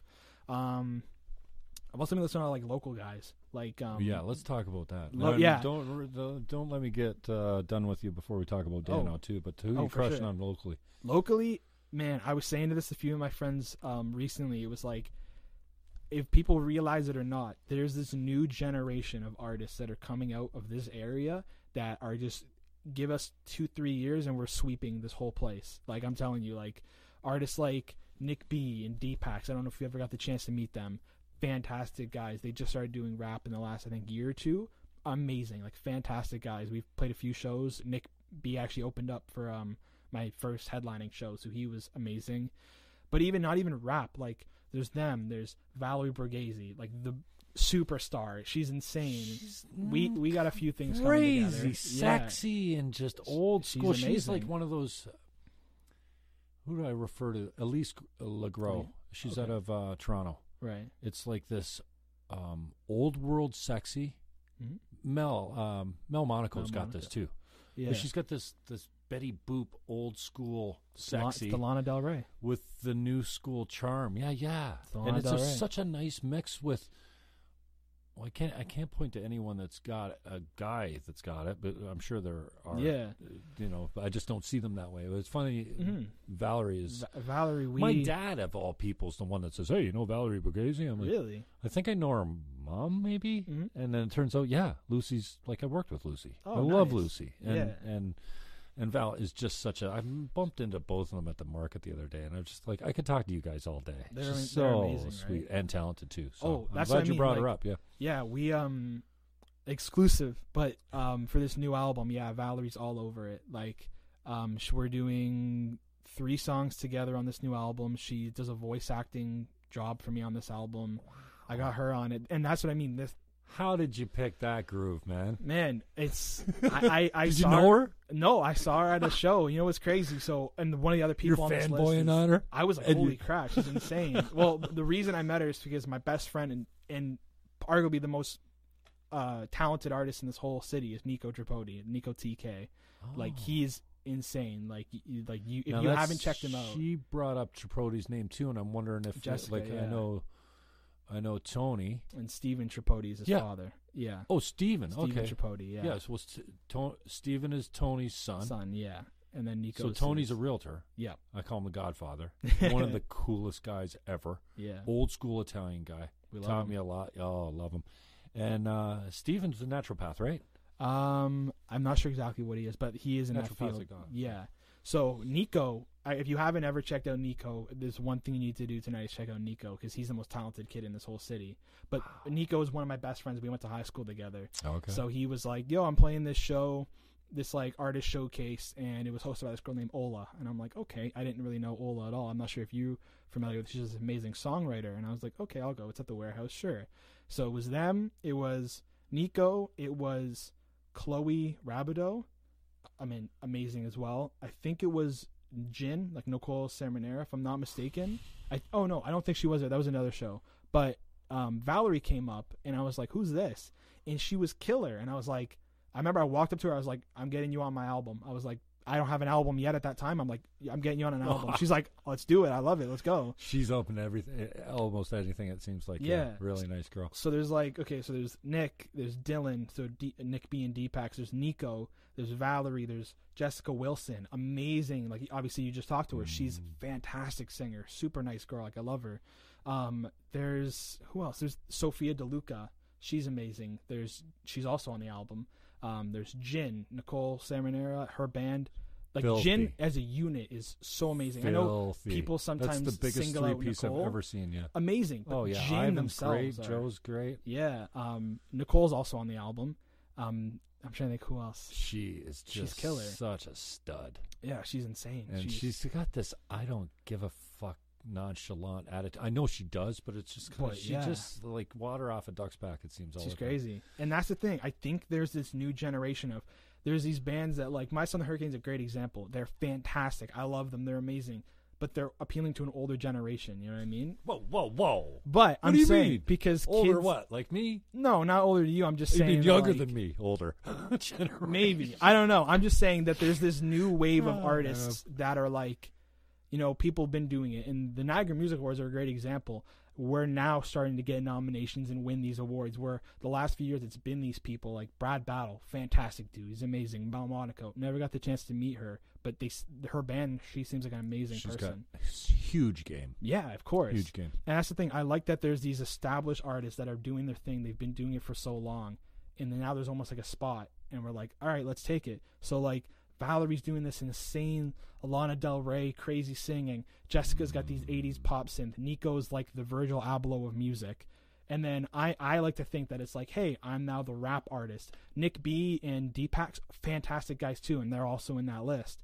But it's like when you listen to music from Niagara, yeah, there's those people, My Son the Hurricane, all these great artists. They're fantastic that have been doing it for so long, and their their audience has grown with them as time's gone on. You know, I don't know, Mhm. I, I don't know how long My Son the Hurricane's been together. I know it's over ten years now, right? Yeah. So that's the thing. The audience that's been with them for so long is so far with them. It's great. Mhm. Their kids or pe- the younger generation, we're going, hey, what's up? Now we're here. Let's take it ten times higher and let's hit all these other spots. You know, Yeah, I don't think people understand the talent pool that we have in Niagara. It's just insane. insane. And I'm And, glad uh, you brought that up and contrasted to the age and the generations too, because, well, my connect was with you guys was from six ten. Yeah. Okay, so we just I got lucky. I Mhm. talked myself onto a, a show. They Mhm. gave me a chance, and I I loved it, and Yeah. I think I was pretty decent at it. And then, as just just as lucky, I kind of came up with this idea, and you know who was the first one? Um, um, Paige Cop. Paige Cop was the first girl to play in my studio. Nice. She was like 15. right. She brought her guitar, brought her father, and her, her dad's like, she thinks this is normal. She's a, uh, she's 15 years old. She's got she's playing a gig on the radio, but she thinks like this is. She doesn't get how special this is. yeah, So she played right in the studio where I do my talk show. right. And then we started bringing in, we brought in Theater Crisp, and we had, you name it. Yeah. X Prime back in the day, they played in the producer's studio around a couple mics. So going in and out of the commercial, we'd have live music. yeah, So I thank Clark and Lisa Bitter pretty much because they had a, a fish and chip place in Niagara Falls called Batter Up. Okay. And they had a couch where these musicians used to play on. Anthony Botting. They introduced me to all these guys. Corey Cruz, Aaron. Corey Cruz Jay great, too. Comes in from Black Flies. He lays a disc on me. He says, Here, Aaron wants you to have this. I go, Who's Aaron? Mhm. Aaron Berger. Color and Light, he dropped on me. Dude, I mean, I know it's not your genre, but No. this is a top to bottom, uh, still one of my favorite albums. Wow, it's. Niagara. It's a Yeah. Niagara guy. That's what I mean. It's crazy, And- right? It was the musicians that I got to know through this gig on 610. Mm-hmm. And that it was the touring musicians like Dano that would come in and go, Dude, I've been to how many countries? You know, I do some, he used to do a lot of, uh, you know, work in the States, Mhm. you know, laying on the couch and session work, right? Yeah. Where he just gets called in to do a drum spot. Of course. And it was guys like that who go, like, you don't get.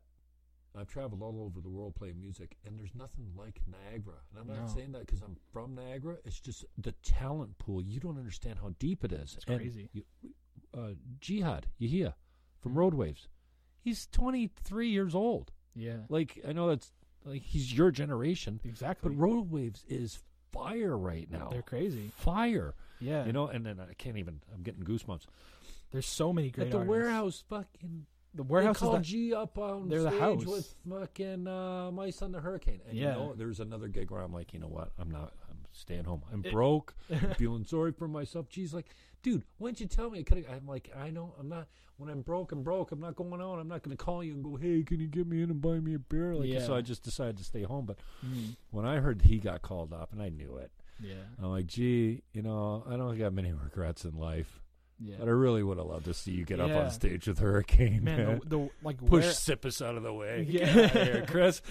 warehouse is This really is like my the, gig. is like the the home of all that though. That's what I love about it because it's it's part of the new generation of like we got a venue for us. We have all of our artists doing stuff together, and that's why it's like it's amazing. Like you know, even Kojin, who I'm sure I don't know if you've ever met him. He's from Hamilton, so he's not really in the Niagara. He's I would still count him though. He's a fantastic artist.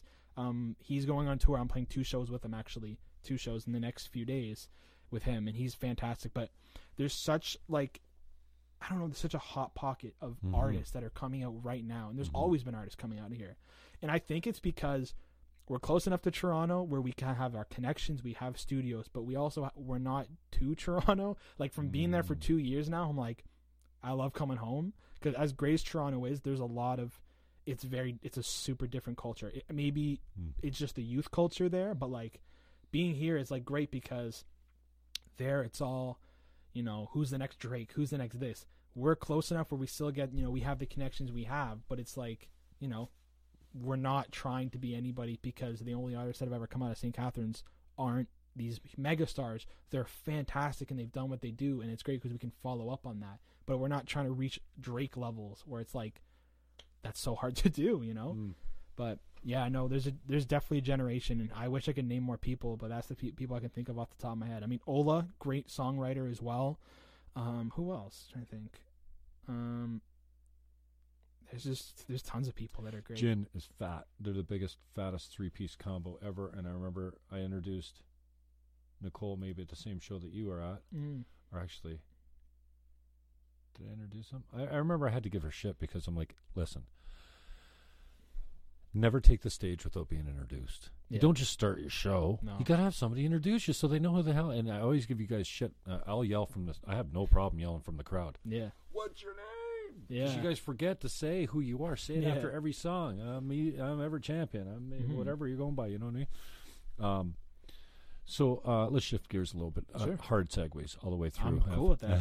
I'm, I'm cool with anything you got. Um, I don't know if you've given much thought to this, Mhm. so I'll put you on the spot a little bit. But i if you haven't given it much thought, I'd encourage you to give it some more thought and write it out. So, you're the Hollywood writer and producer and director of your own story. Mhm. Starts now. Yep. How's it end? How's it end? Like step by step. Like you have a Mm. gold out. Like I mean, you can write it. Yeah. I mean- any way you want. Yeah. So it's it can't be a tragedy. No, I know- hope not. You know, you know.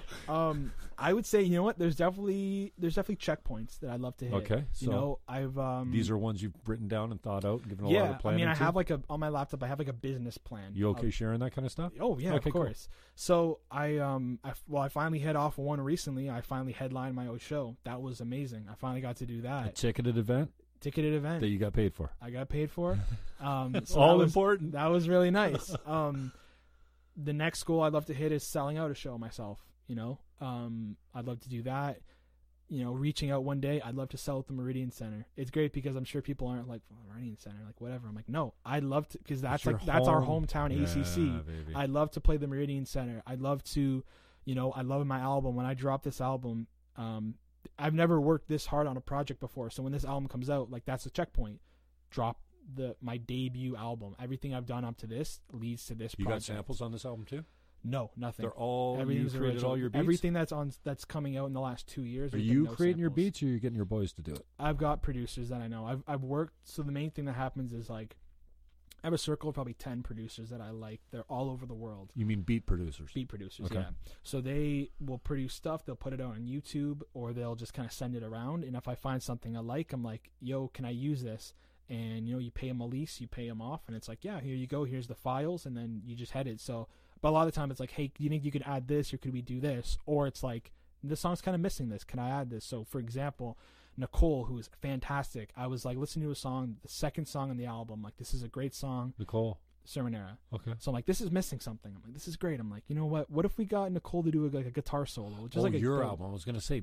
Oh no, no, they don't yeah, have an album yet. no, I'm not yet. constantly busting their ass, dude. Get in the studio. I, I'd love to hear an album from them. yeah. But, um, Originals. Originals would be crazy. Um, Yeah. but yeah, like this album, I want to do as much stuff as possible. So releasing it, and I mean, hopefully, you know, it goes it goes big. You know, I want to drop the re- the debut single, which I have ready. The single's good to go. We're just working on shooting the video soon.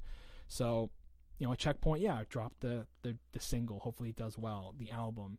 Years, you know, years up. I'd love to do like. I'd love to go on tour one day. That'd be sick. And it's funny because talking about it now, I bet in a few years I'm gonna be like, man, imagine. Uh, I'd love to go on tour one day, and then years later I'm like, I'm on tour. Like that. That was pretty cool to say. But I want to go on tour. I want to open up for some crazy artists. You know, I don't. I love being the headline. I love it being my show, but I'd love to open up for some crazy artists. Like I'd love to open up for Logic one day. love to open up for Eminem one day. G-Eazy, Jay Z, anybody. I'd love to do something and be interactive with those people. Um, the the well, one of the big things for me is, and I don't think a lot of people know, is that all my albums are like connected in like a cinematic thematic universe. So there's characters, there's skits, there's all these things. So like I love to complete the story, you know. So this album is all. It's funny. I haven't really given any information about the album, but I have no problem talking about it. But it's um, it's called. uh Actually, I won't say the name. That's cool. I'll give the acronym. It's MMA 905 is the acronym for the album. But it's all about two guys that were at this party from Out for the Night, this big house party they're at, and they sit down at this diner and they're going, man, you know, and you'll hear, you'll hear the diner, you hear the plates crashing, you hear these people talking, and it's like, man, I was at this party and I met this girl, and the other guy goes, yeah, man, I, you know, what are you doing here? He's like, oh, I broke up with my girlfriend, and you know, and it's these two perspectives of relationships. The first half of the album is all this love song, and oh man, last night was so cool, I did this and that, and the second half is more like kind of heartbreak, breakup, darker kind of stuff. But there's a whole thematic universe going on within these albums. So another Uh-huh. checkpoint to be like tied up and let people know. Because I feel like I'm saying this now, a lot of people probably don't know that my albums are all connected. Like since aesthetic sound, there's groundwork, there's locations, there's you know Right. all these things going on. So I would say another checkpoint is ex- like kind of letting people know that and getting people along for the ride and then tying up the Mm. story and starting a new one. Because I think more than anything, I'm a storyteller more than a, a rapper. You know, Right. And so, do you keep uh, putting out your goals and your check, as you call them, checkpoints? Mhm. You're, you involve people in that for the from the standpoint that you want people them know. to know what it is, so Yeah. that you can be held accountable Yeah. to it. And I put it's in- not like. Oh, I'm going to quit this today, but I can't tell anyone because I'm going to fail. And then when I fail, I have no one to, you know, Yeah. nobody's going to be disappointed except me.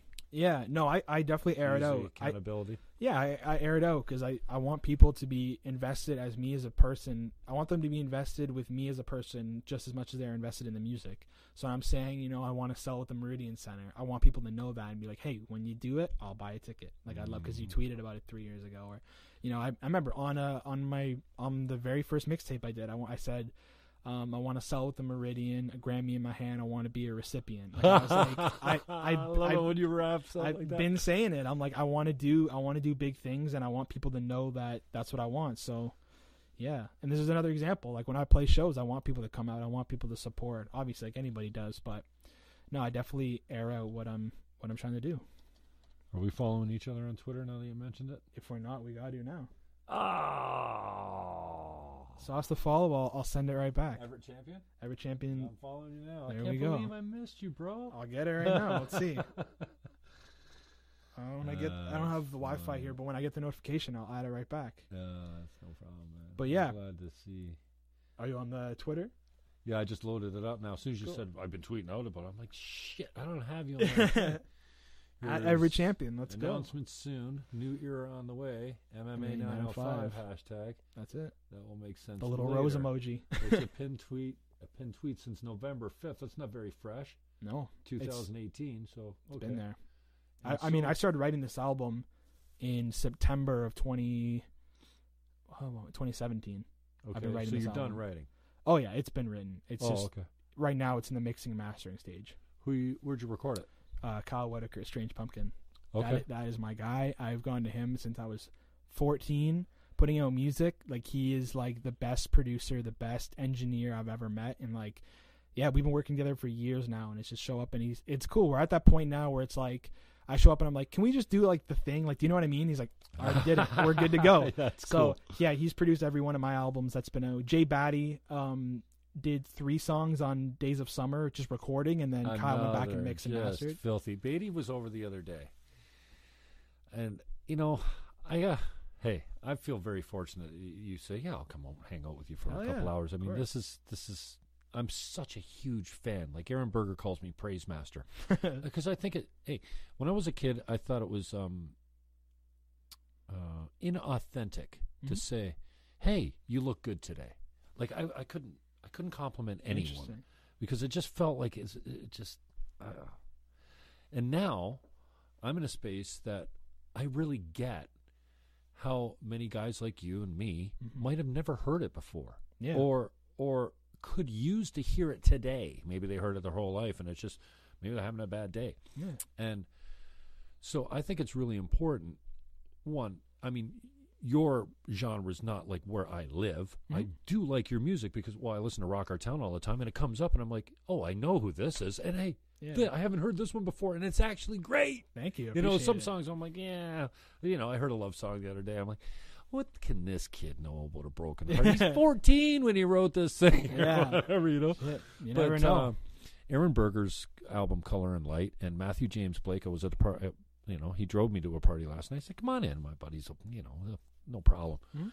and it was cool. It was cool because I've known Matthew for a long time, and he's never really hung around with my crew. So to see him, to see me with my crew was good, cool for him because he's Yeah. like, "Hey, I didn't know you were a fucking electronic salesman back then." I go, "Oh yeah, one of the best." Yeah. you know.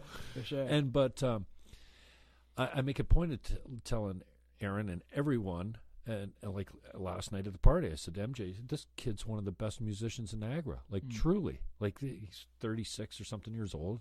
He's Mm. like fuck. He and I was telling Billy yesterday. We had a, my brother.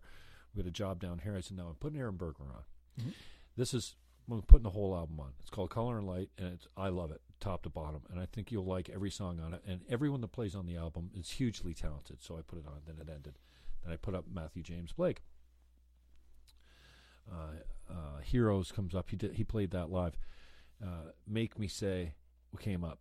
Uh, just an beautifully written, produced, and everything song. And then three songs in, I hear this.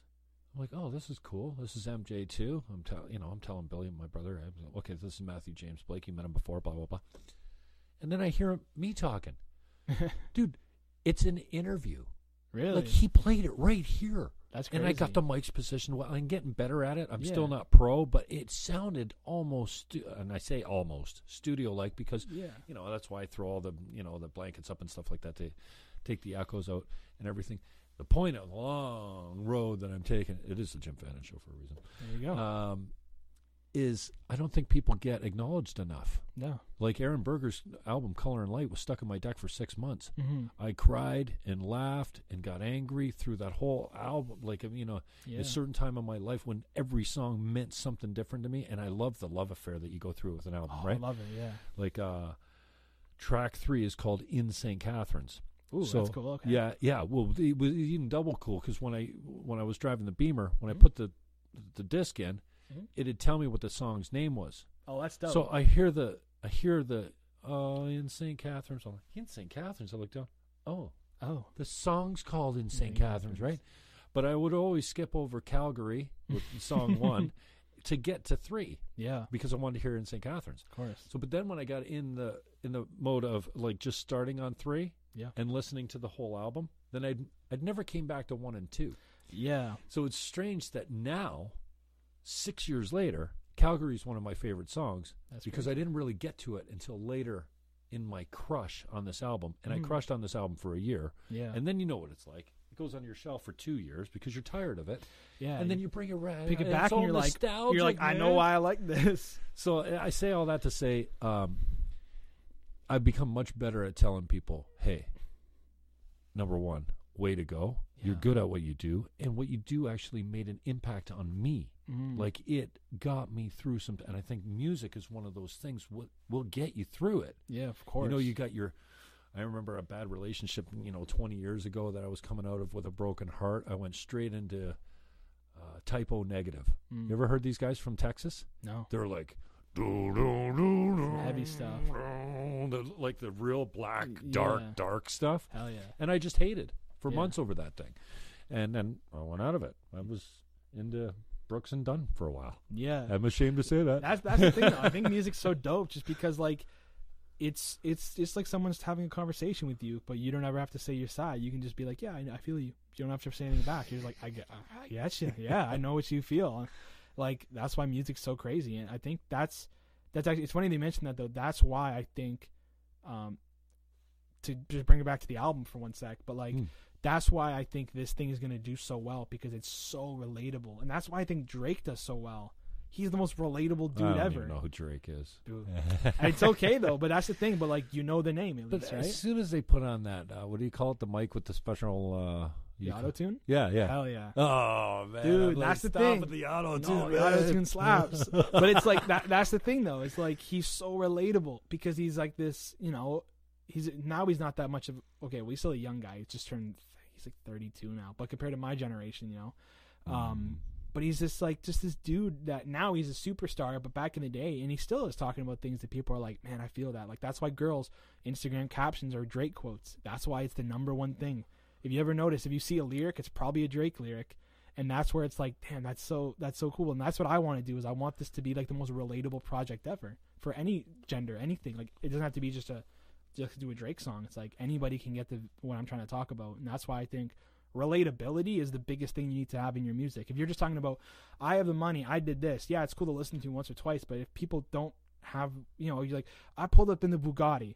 99% of people don't have a Bugatti. So it's like cool to listen to. Yeah. They don't even know what a Bugatti is. Yeah, but if I'm like, yo, I drove with my black Jeep, people are like, oh, I have a Jeep. My brother has a Jeep. That's so cool. We have the same car. It's like making relatable is what I try and do, and that's what I'm trying to do the most on this album. But I feel what you mean. Like you listen to an album, you're like, I felt that, man. Like you really are like, like um, there's a lot of stuff that's just like you listen Yeah. back, and then yeah, you put it on rotation, and you're like, God damn, I remember why I listened. So yeah, much, heavy you know? rotation, man. There's nothing you just get into it so much. Now, I uh, tell me if you struggle with this because it's something that I found myself. Kind of, you fall into the trap. Now, Okay. everyone says don't compare, Go but like I've got some broadcasters that I really like, Mhm. like uh, Ben Shapiro. Mhm. It like I mean I have uh, I have less in common with Ben Shapiro than anyone, but politically and ideologically, I kind of fall on that conservative side of the spectrum these days. You know, Cool. facts over feelings, um, free speech. Mm-hmm. Don't tell me there's hate speech. Don't tell me I can't criticize the religion of Muslim. You know, uh, Muslim. You know, like it's, we criticize Christianity all the time. It's not a big deal. Anyways, I I I've, been noticing I fall into the trap of, oh, I could never do it that good. Okay. So therefore, I'm not going to do it. right.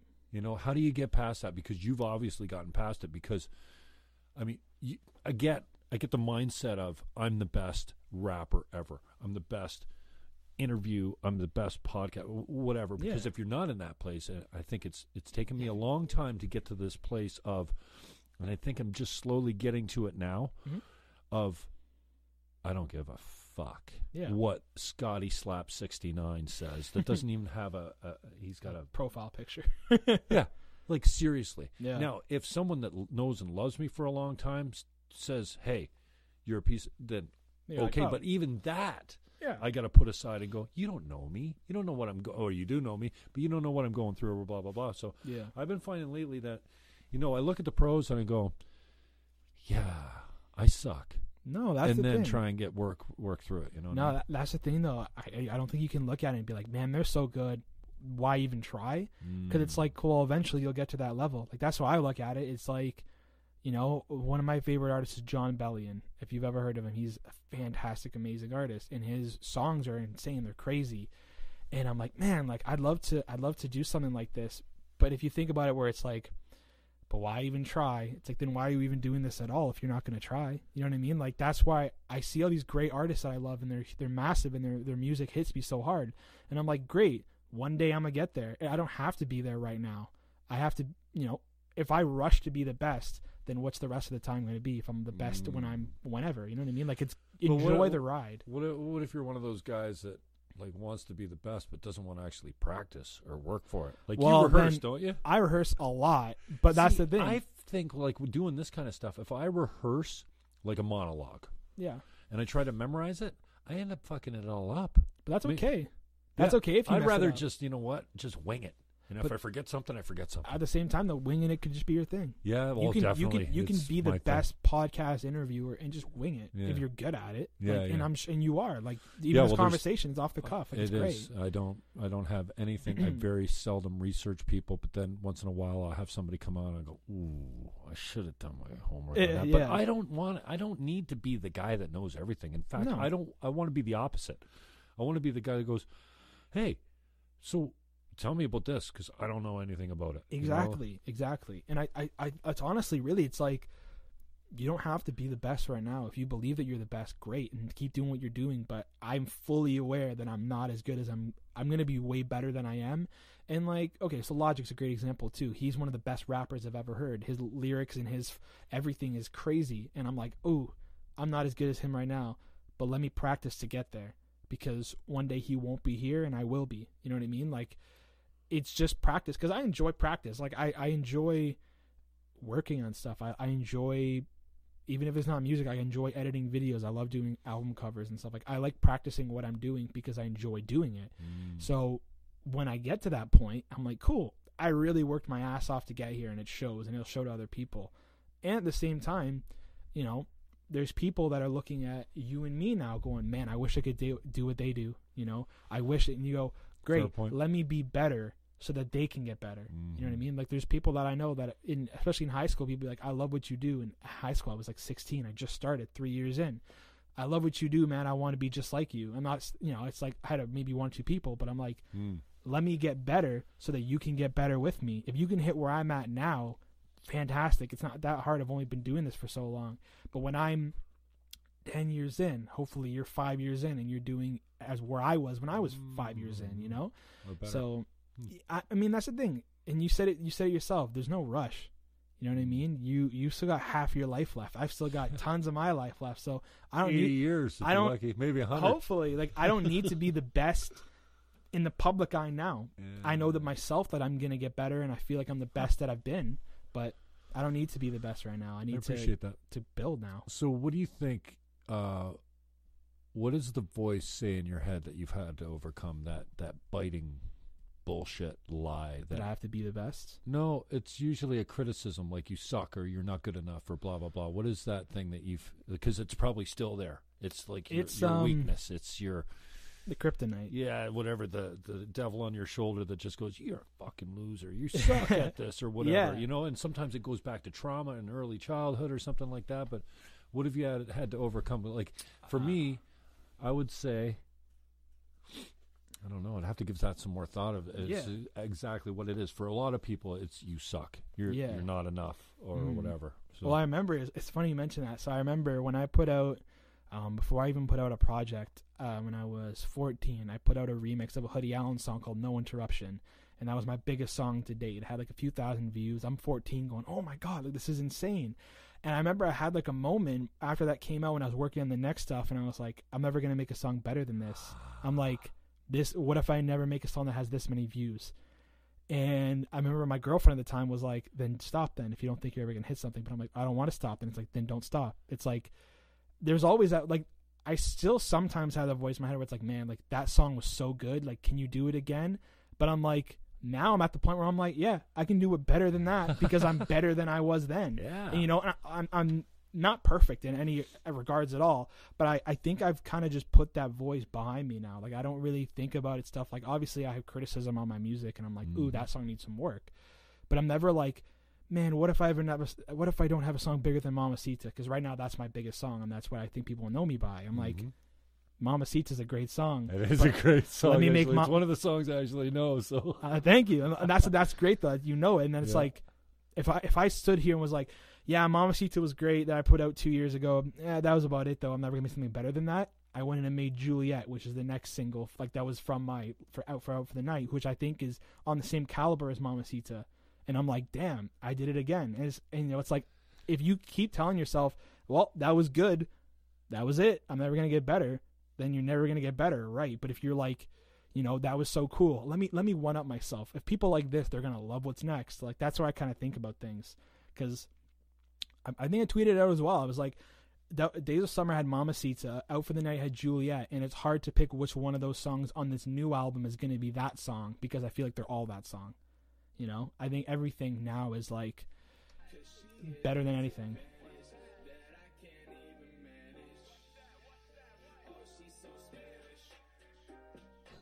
It's, yeah. it's been a while since I heard this one. me, me too. I still Good play it tune, live, man. and I'm like, oh, I forgot that.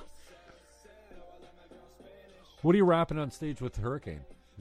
when I when I go up on stage with them, uh, off the top of the head. Yeah? Freestyle. yeah, You freestyle that? yeah.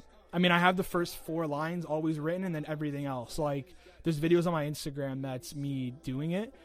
This is also a good song. This is uh, Grace. Did it me, not me play- and Nicole. Oh yeah, it's, it's Nicole there. Did it just go? Did it not play the whole song? It might uh, is it on Spotify? Oh, I think it is a Spotify. it might, window. might just cut out then. Yeah, This is Nicole. me and Nicole. Auto yeah. tuned.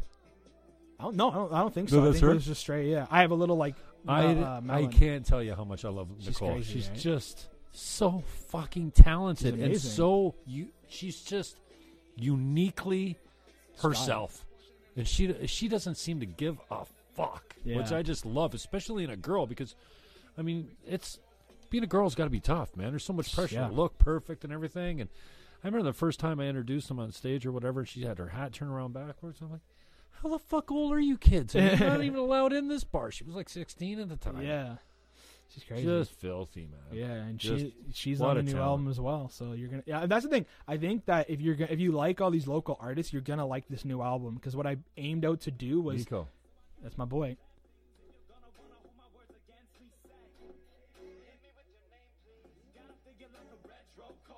That's me and him. Sounds good.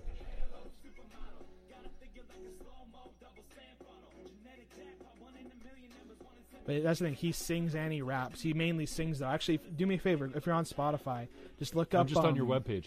Oh, okay, yeah. I'm in the Spotify channel though, so it's only playing like 20 seconds of him. oh, okay, okay, yeah. But we did a song called Anesthesia on Out for the Night. That was his his insane vocals. He rips a guitar solo and yeah, he's crazy. What's it called? Uh, Anesthesia. It's on Out for the Night. It's the Yeah, black and it right red cover. Text from my ex. Yeah, I could have written that one. that's a good song. that's Nico there.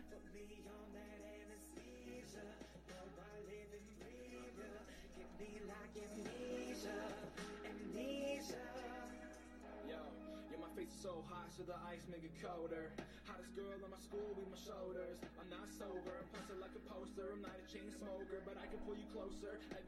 Fuck, you're good, man. Thanks, man. I love it. I Thank love you, it. I'm thank so you. fucking proud of my boys and Thanks, all my man. girls. It doesn't matter what sex you are or what you look like. It's just there's all about just the good such music. a filthy, filthy, filthy amount of talent that I Thanks, man. I can't. I have a hard time getting over it for some reason. It's uh, it's crazy. Thanks, man. And that, Um, that's the thing. I think if you like all these local artists, you're gonna really like this album because my main goal was to like involve. Like I said, there was like that new movement, so I wanted to like capture that movement. So like I'm trying to think everybody that's on it. So um, a lot of people that I know that aren't like professional, like they're not like these, you know, like artists, artists, but they sing really well. So so that's a good song too. That's from my ex. That's from You my know, ex. I love that you. you know, that's a good song too. They're all my songs and they're all good, and I'm not being a narcissist. No, I just like just- I oh, listen to them and I like them. But so that album's got uh, Nicole, Valerie, Nico, Sophia. Um, who else is on it? Um, Isabella. That's out for the night. No, that's the new one. Oh, this one only has Nico and uh, my buddy Chris Kelly, who is a fantastic artist as well. If you've ever listened to him, you should. He's just starting out, like in the last like year, but yeah. Okay, so the auto tune's not the fucking end of the world. No, it's nice. See, I- everybody, It Travis slaps. Scott's Isn't whole career said? is auto tune. It slaps? It slaps, dude. It's, it's that's where it's at. even hear that before. Auto tune. You know what? When it started out, people were like, "Oh, you don't have to sing anymore." But it's such an instrument. Like it really is. So when I did a show in December, me and Nico, um, we he was my DJ for the night, and we have like an auto tune mic. And Yeah. it's it's it's not just like oh I can just sing in this thing. You have to know how to use it. Like it's a real instrument. So like that's why people are like oh you can't sing. But it's like, dude, it's so hard to use. Like it's not just like let me just sing because it fixes it. It's like you know you have to like put enough power into it. You have to know wh- how to. when to back out. When It's a whole move away, process. Yeah, the Yeah. Whole, yeah. So yeah, but I'm glad you like that stuff, man. I really appreciate it. Yeah, no, I've, I've been a big fan for a while, and uh, I'm not sure how much we got up and running at at uh, rockertown.ca, but I love that uh, Rockertown tweets every five minutes what songs playing on the station, That's dope. and it's uh, commercial free, and um, you know I appreciate. Thanks for uh, finally uh, accepting me as a friend on Facebook. I think like. You know what? I'm gonna I make didn't realize I wait about three fucking years, Years. before I accept this. Fucking, oh, it's Jim Fannin request. I know it's there. You see it all the time. I didn't know. I didn't legitimately. I didn't know. And then I was like, "What? Why am I not?" And I was like, Yeah, "Okay, well, because I was like gonna hit you up about the thing, Yeah. like coming here." And then I was like, oh, like, "I thought I did." I was like, "Okay." I was like, "That's weird," but yeah, no, I'm, ha- I'm happy I'm here, man. I really appreciate the opportunity, man. Uh, I forget where I was going with that. Sometimes I lose my train of thought. oh, it's, okay. not, so uh, do I. It's the artist not- way. It's not the end. Of, oh, uh, Rockertown. So I just happened to take. Okay, so I got a I got a Saturday night playlist that I put up on Saturday night sometimes, Yeah. and I just have it repeat over and over. And there's about 800 songs that play. There's about three days worth of content. Mhm. Uh, So you shouldn't hear a repeat for a couple days. Yeah. But in that one Saturday screenshot, I got all my favorites. Like I got My Son the Hurricane, Theater Crisp, all my Burke, Burger Blake Gould, Black Flies, like you name it. There's a whole group of guys there that I put in that I want to hear Mhm. on a Saturday night. And it's well, Easy EC is a, Yeah. Easy Easy, right? Yeah. Easy Easy. Which I don't mean to re- because I know you're going by Everett. No, no, no, it's okay. And dude, I know there is a champion already, but I just love the last name. Yeah, it's a too. champ. It's a winner. It's you know what I mean? It's like who the fuck would go away and make fucking four letters their their name? There you go. You know, so a good br- good branding call on yours. Yeah, I got it for my birthday, so thanks. So I took a screenshot of it, Okay. and uh, that's where you see because it. there was a there was a couple Everett Champion songs. And you're like, hey, bro, thanks for playing. Well, yeah, out of the ten songs that were there, three of them were yours. I know, I was like, damn. coming up on the Rockertown. Yeah. and I'm like, holy, I saw shit, that, I was like- I was got like- like three songs in there. I was like, hey man, I, that's dope. I really appreciate and it. uh, and hey, I only do it because I want to give you guys some pub and stuff like this. And you know, so there's there's some things I'm probably going to have to work around. One, it's it's it's not generating any income revenue stream at all. Right. And you know, for something to you know, unless I just you know, you're not even selling many houses these days, so something's got to pay. yeah, And the other thing is, is that I want to give some money to the to the to the artists too when I play Mm. this stuff because you know, one uh, uh, an artist said the other day, "Are you paying uh, SOCAN fees?"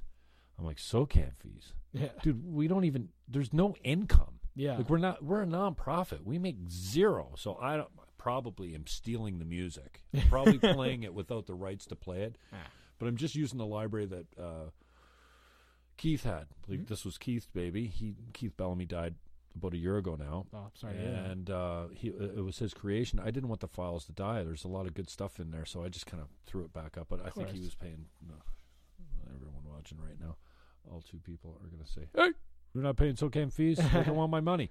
Uh, so I didn't put it up there to as a to make money off it. I don't. I just want to. I want to pump it up. But what I'm what I'm saying is, if I don't have your full discography or whatever we call it, hmm I know I've got Moment in Time yeah, because I have that physical CD. Like I bought that one. yeah. I remember that. Um, so I know I've got that one, but uh, I might have to get some hard copies. I don't think I've got aesthetic sound. Yeah, I can get you one. I love if yeah, I love if you played some of the newer on that stuff one too. too, eh? Nico's on every project I've ever done, and he, that's that's one of the main things is that so Nico's like my best friend. Like Nico's the guy, like he's he's a legend, like in my eyes. Like he's a year younger than me, but Good he feels family, like he's man. 25 years like ahead of me. Um, but no, one of the main things is like I will always have Nico on a project. It doesn't matter where it is, when it is. If I have to fly to, he's Who's this? tour. This is um, Devin Baldwin. She's uh, this is a sample, but she's um, Oh, okay. she's a great pop singer from the Bay, from Oakland. She's amazing. Um, but the main thing is like, yeah, Nico is like, if even if I have to fly to New Zealand because he's on tour, I'll get the vocals from him because I need him on every single project, just as like a respect thing. Like, He's He- on tour in New Zealand. no, I'm saying if when Oh, in 20 oh, yeah, years yeah, when yeah, he yeah, is, yeah, it doesn't okay. matter. Like whatever album I'm on, I will always get him to do something because just out of respect, like he's my brother. Like I got to.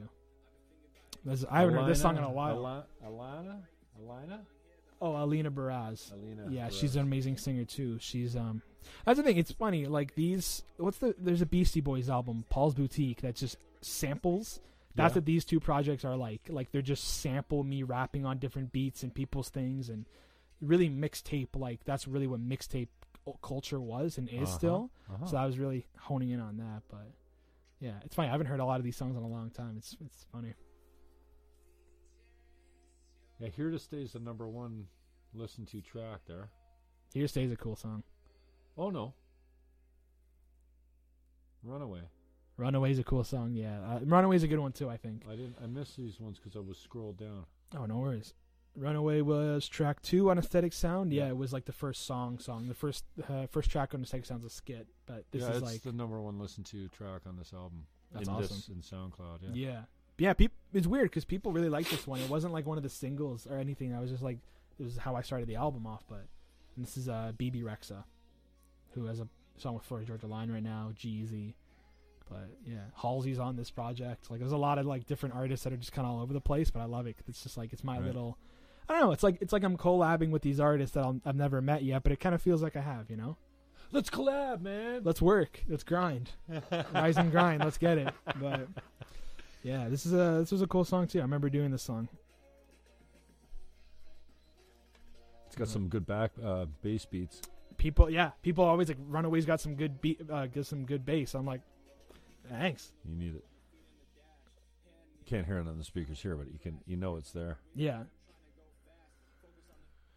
All right, I'm going to cut you loose, to, uh, uh, just to respect your time. And Oh, no rush. Daytona 500's coming up, and Oh, we can only ta- we can only bar people for so much, uh, uh, so much longer. Anyways, I'm I'm, re- I'm really proud of you, man. Thank you very much, man. I appreciate it a doing, lot. Uh, you're doing the hard work, and uh, uh, Dano O'Shea is a good boy to hook up with, man. Ooh, and really, is- he's helped so many people, and myself included, even on the sobriety. You know, Yeah. um, and uh, G Sharp Yahia again, a good fun, a friend of mine, younger guy. He's like 23 years old, deeply wise, just Yeah. a wisdom that has a, a profound effect on me. And we're not the same generation. I can say that you can't.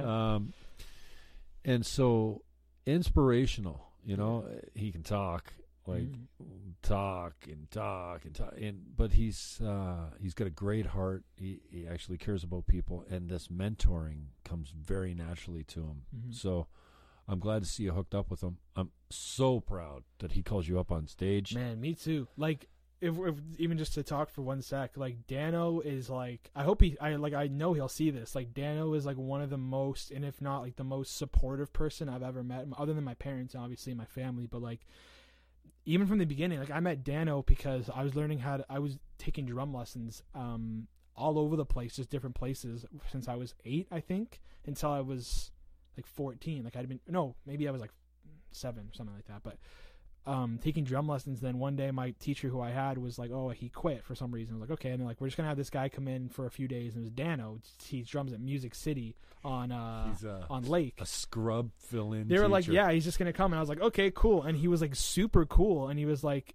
"Yeah, I'm just gonna start." Like he started working there for a bit for like a few years. I was going every every week for an hour with Dano, and it's the playing the drums versus talking. Talking way became more than the drums. Like I would sit down on a drum set and I wouldn't even pick up the sticks. I'd be like, "So, like, what's new?" And we just chat about music and man, we're playing this show. And I remember he first told me, he's like, my son, I got this band called like My Son the Hurricane. We're kind of like doing some stuff right now. This was like 2014. So I'm like, oh, that's dope. And he's been so supportive. Like anytime they're ever back home, I just be like, hey man, do you, can I open or can I do something? Oh yeah, yeah. We'll we'll get you on the bill. Like I still have posters from those old shows. But like Dano's been, L3 or whatever yeah, L three. Um, where else? Um, mansion house Mansion House, uh, Mate Cafe. Played there with them a few times. Mate? Fitting all of them on that was crazy. But I remember like literally like my whole career. I remember even you know what's funny? I even remember telling Dano I was like I think I'm gonna start doing rap, and he's like really, and I was like I think I might start doing music, and he's like you should do it. Like let's like of course. And then I went and bought equipment from Music City and like started recording at home. But Dano was like, you know, and anytime I'm like, hey man, what do you think of this? We went on, um, we went to um, uh, what was it called? Clarksville, Clarksburg, Ontario, which is like just around north of Guelph. And I, I was like, hey, can I like intern for you for the summer last summer? And he's like, yeah, we're gonna go to Clarksburg. You want to come and you can just open up? And I was like, sure. And like, shit I was like, uh, yeah. Uh, so he's like one of the guys that I like eternally like. I remember even writing on all my whenever I put out a CD. I bet it's still on a, on that moment in time CD. Shout out all my like thank yous was Dano O'Shea. Like he's the guy that really made me do this and has supported me in every single way. Anytime I put out a project, he listens to it. He supports it. Like he, criticizes it yeah, of Yeah, course. And yeah. like he, tells you like what you could do better what you did well Exactly. Like he really is like the god to me, which is crazy because he's just like he's just a genius to me. Like I love everything he does, and you know I had that headlining show, and he came out and he was like, yeah, like I'll just hang out and see what's going on. He messaged me Where's after uh, warehouse, oh yeah and he he hit me up. He's like, I love the show. Like it was great, and I was like, that's it's so it's so nice, and like he introduced me to so many people. Like Yeah. those little venues, like we met at those venues, for example. Like I met so many people just from him being like, Do "You want to come open for half an hour and do some songs?" I'm like, "I would love to." Or going up, like I I, I came up on stage with them on when they uh, played in the soil two years ago. I And it was, there. I, got, I filmed it.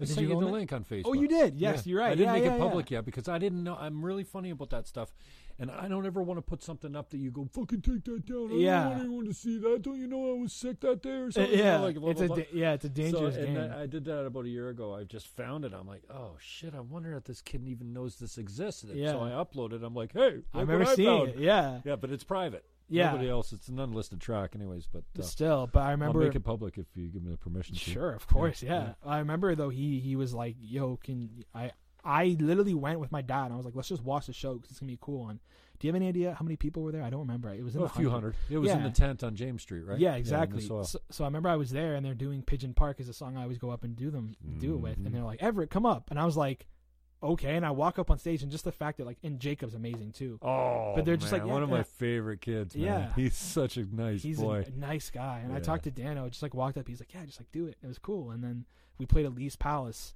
Um, Three four months ago, and the same thing. Like I was just going back. they're going back with Yeah. Revive the Rose, which is gonna be a great show. I'm gonna try and get Colonico's that band. one. Andy. Yeah, yeah, yeah. yeah. Great band. They're they're blown. I love you know, They're part of that generation too. They're Yeah. also killing it. I knew Um, Andy when he was this big. Oh really? Yeah, I was engaged to his aunt. Really? Yeah, That's crazy. Yeah, That's so crazy I know the whole family, all the Mantini girls and Mm. and their husbands, and another really cool Yeah. family, the Spagnels, and Them, them, and um, and we'll, we'll wrap it up whenever you want. You, you just tell me when we're done. yeah. But, um, even in that new generation, I forgot like Revive the Rose and like Avenue In or two other people that I'm like, ooh, they're amazing. I'd love to put them in that group too.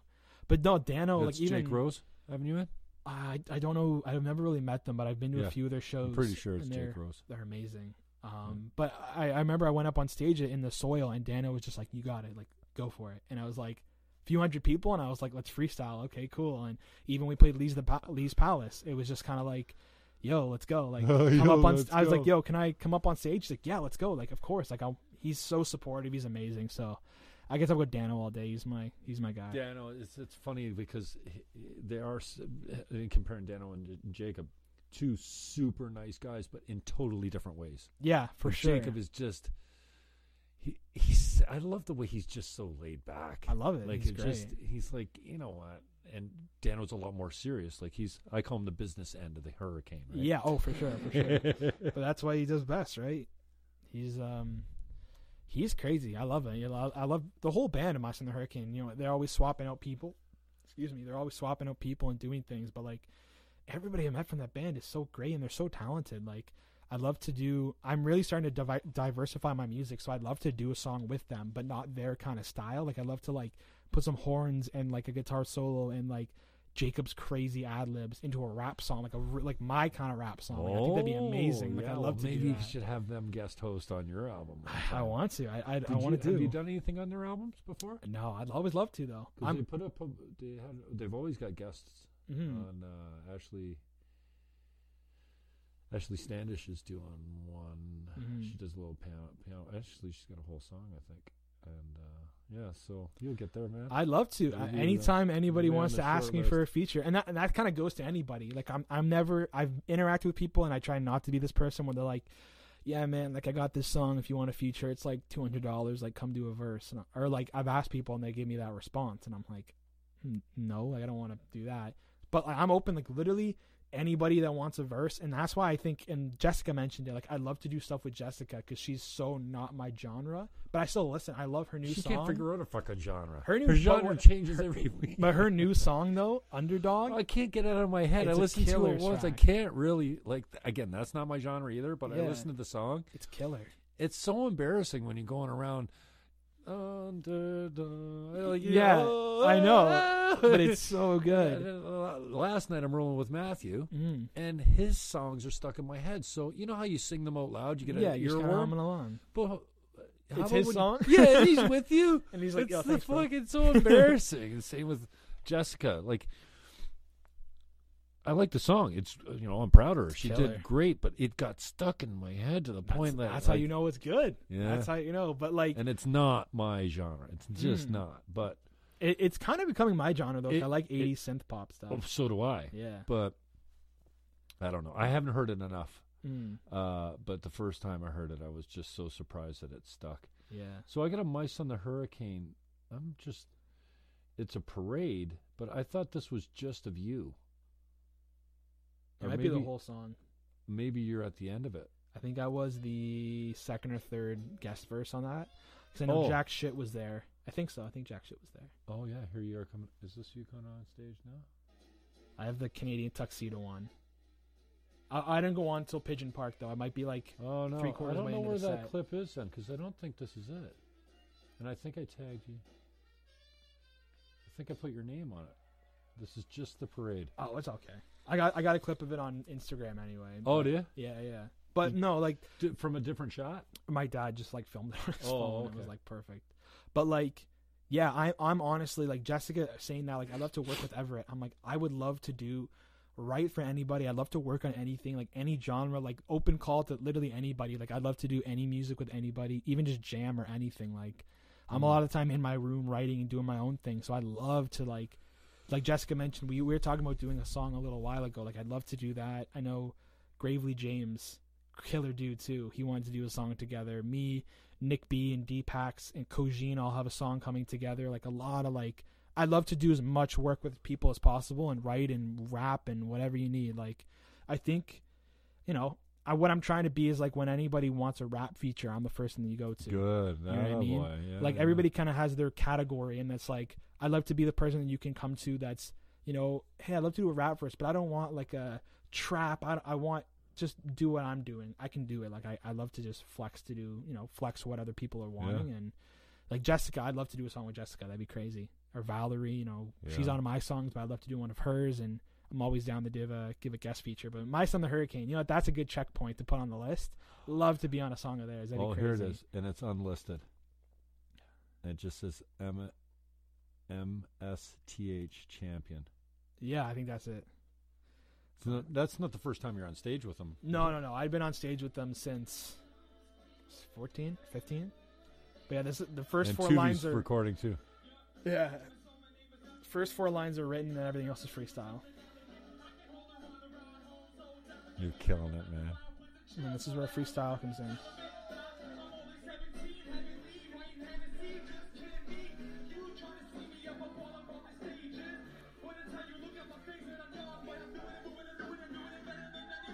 It's just from my phone, but Yeah.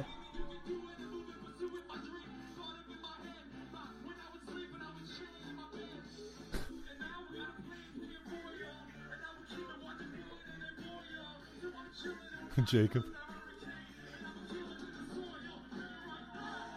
yeah, people liked it. I was like, oh, cool. Like, sweet, sweet.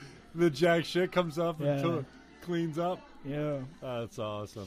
Yeah, there's been some. Uh, there's been. I really am grateful to Dano and that whole band for like everything. Like they Yeah, really, really uh, threw me into the culture cool, of man. knowing local artists and meeting people and yeah like i met theater crisp with them who i ended up recording with jay like i've met so many different people that i ended up working with and they're crazy they're amazing Jay's a good man too. Jay's I had him dude. over the other day. I, I got to play this for you. This has Oh, never for it. been done. Uh, man jack shit's nice too i forgot about how oh, he's so nice. He's killer. I love Jack. he's a nice guy and some new stuff coming from those two, eh? from who from uh jack shit and jay is it batty or beatty I say Beatty. beatty i'm not i'm not really sure but yeah, it's Beatty. dope well I, i'd love to see what they got cooking up too Uh, yeah, and then there's yeah, there's some really cool stuff coming from Jacob and my son the Hurricane, obviously. Yeah, their new album. stuff like that. ride the bullet I go pre-order that yeah, go cop that baby, ride the bullet. i love it uh, where was I going again? I you were for? pulling up something i think Yeah. Oh, brain fart. oh, that's all good Uh, oh yeah, Beatty. Yeah, yeah, yeah. Gmail. So, um, I love the rock stars, but Yeah. I, I love the like they're my friends, right? Like I can call Beatty and go, "Fuck, dude, like I'm working on this thing. I need your help. Mhm. Come over for a few hours. I'll cook you something to eat, and Yeah. we'll hang and we'll, we'll kind of Work. through it." So, I told him, "Well, I don't have an intro intro for the show. I mean, I don't do many edits at all. Mhm. Like this is up. It'll go up live. There's no edits. I might put some titles up or put your website or your do you Twitter know handle. do you know when like you're gonna put it up. Oh, it'll be up as soon as I'm done. Yeah, it goes. It'll go up today. oh sweet awesome But it, I'm uh, live streaming on YouTube, so I think as soon as I hit Hey, kill, goes. it'll be there. cool Um, so Beatty, yeah the boy I go uh and uh they're so like the whole even the new guys I you know I, Mm. I love them all but Kyle Pesci's good good guy as well. guy yeah. And uh so I don't have a I don't have an intro mm. for the show and that's fine. And so I'm like you know what? I want it can you build me something dark mm. spooky And I give him, I give him a, in a text message. I'm like, here, here's what I'm looking for: deep synth bass, like, like sub, in there. Yeah. r- rising, evil, Mm. monstrous, like a, like even my, and I use my son the Hurricane. I think Smile kind of builds at the beginning with the Yeah, trumpets. yeah, and it's yeah. like, it's like I, I remember It's the monster movies when I was a kid. Yeah. It's like the gargantuan coming out of the ocean. yeah, Godzilla's approaching the city. It's Exactly, like, oh god. exactly. So, and my niece is here, and we're just. I don't even think we were drinking that day. We just got really high. yeah. It was real, and he likes to smoke, and you know, I don't. I haven't been smoking all that much lately, but Mm. Uh, this is a you know, just like come over, we'll get baked, and we'll have some laughs, and Yeah. I want, uh, like, what do you think? Yeah. So he brings his little, uh, MIDI keyboard. yeah, That's the dope. drum machine with Hell the yeah. loops on it or whatever. and as he's he's like adding the snare, and then he's Yeah. adding the bass drum, and then he's like he's got this, this buzzing. He says, "Listen to this, like a bee buzzing around." I don't know. I just like it. I like it. Eh? I want to hear it. And as he's playing it, I'm going, dude, that's exactly what I asked for. I'm not sure where I can use it. Ooh.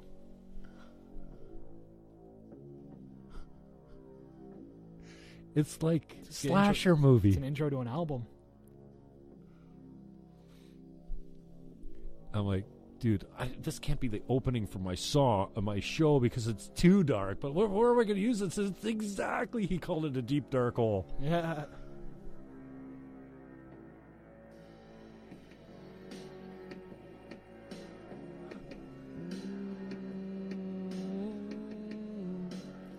That's crazy. That's really cool. I like it. That's, that's actually really cool. It's so wicked. And this is like I'm cooking, I'm making food with my my niece. I'm, she's hungry, so I'm Yeah, making yeah. her fried chicken, right? And he's cooking this thing up. Yeah, and it you're like, Like, "Oh, I like it. I'm yelling Yeah. down the stairs, dude. That's- so sick. And I go, it's exactly, dude, Jay. It's exactly what I asked for. yeah. And then uh this is what he's work. He just said, "What do you think about this for like a, like maybe an opening riff?" Yeah, I was gonna say this sounds like Yeah. a good like Jim Fannin. Yeah, yeah, yeah, yeah, yeah. Or at the end or whatever. Anyways, a lot of I got That'd be a great intro or guys. outro for sure. Yeah, yeah. I really. He said, "Oh no, I got to clean it up and clean it up and blah blah blah." That, um, like when he built that deep dark hole, That's freshly squeezed studio. We love you, Beatty. You're a good man. You're That's a good crazy. man. Anyways, thank you very much, man. I love you. You're Thank a good you. Man. you too. I'm Thank glad my you, uh, came in, and uh, Thank you for having me.